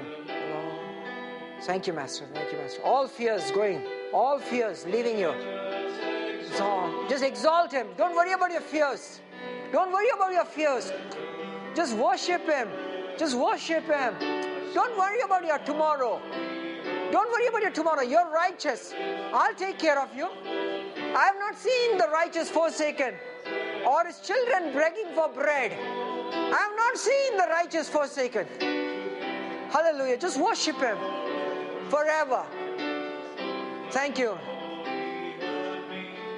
And deliver me from mine. Hallelujah. All fears, all fears, all fears. Let us exalt. Are you all worried about your parents? Are you all worried about your sisters? Are you all worried about your brothers? Are you all worried about your children? Are you all worried about their old age? Are you all worried about your jobs? Are you all worried about your visas? Are you all worried about your status? Are you all worried about your houses? Are you all worried about anything? God says, Don't worry. I will take care of it.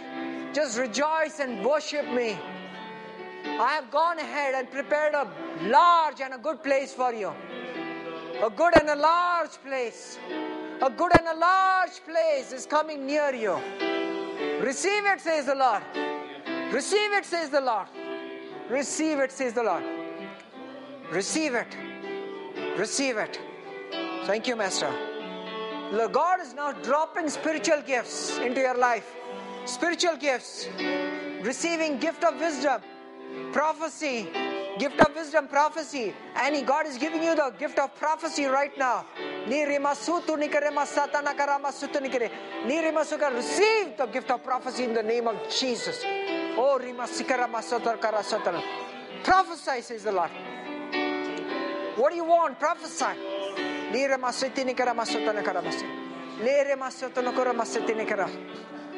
People who have not had the gift of tongues, the baptism of the Holy Spirit, God says gives you the gift of tongues right now. Speak in tongues right now.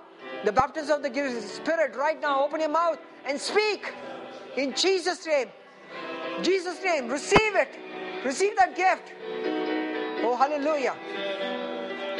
Thank you, Jesus. Thank you, Master. Thank you, Rajesh. God says you're going to receive, you're receiving the gift of healing right now. The healing. Whoever's, whatever, whoever's hand that you lay will be healed in Jesus' name. And don't lay hands with doubting, says the Lord. Lay your hands in confidence, and whoever you lay hands will be healed. For my word will go forth when you lay hands, and my word will heal their disease in Jesus' name. But don't lay hands with doubting. Don't doubt your righteousness, but lay hands with confidence. In Jesus' name. Jesus' name. Rich hand. Rich hand. Below, God says, I'm going to give you a rich hand.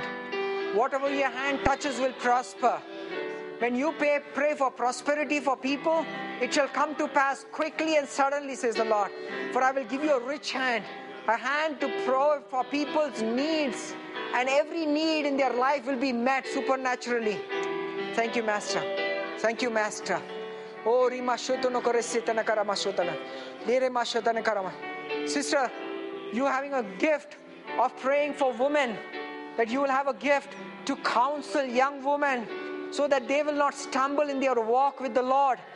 But you will encourage them and you'll have a spirit of Barnabas about you. That people will come to you for encouragement and women will cry, but you will share and you will share the gospel and you will encourage them, says the Lord. And I will restore them, the single ones in their families. When you pray for people, they will get married in the name of Jesus. Thank you, Master. Thank you, Master.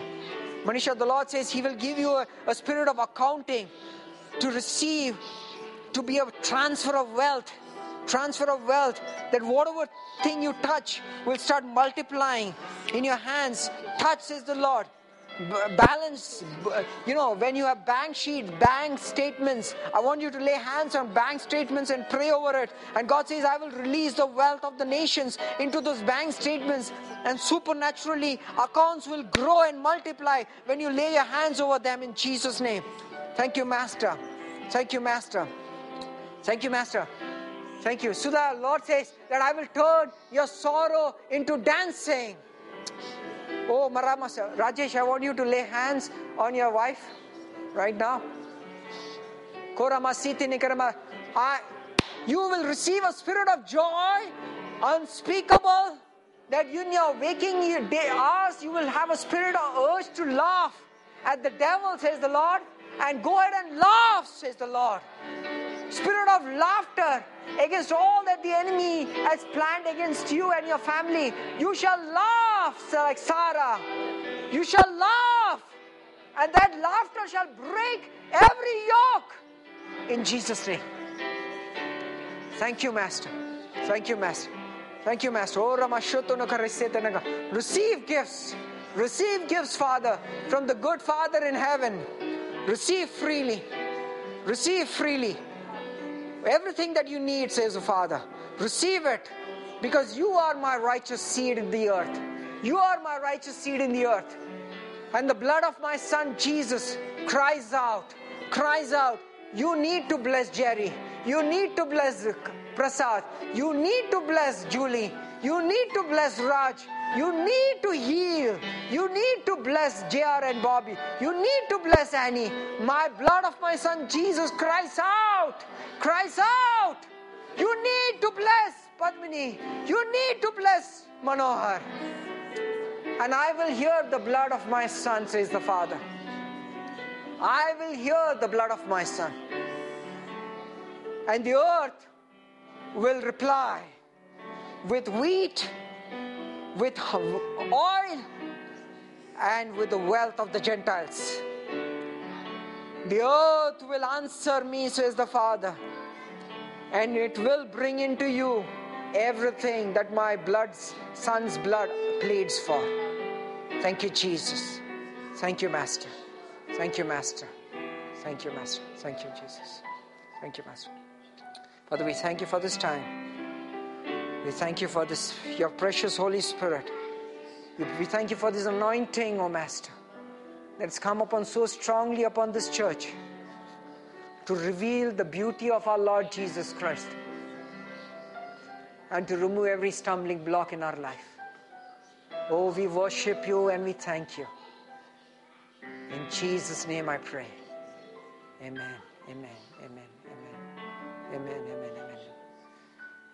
Thank you, Jesus. Thank you, Master. Thank you, Master. Thank you, Master.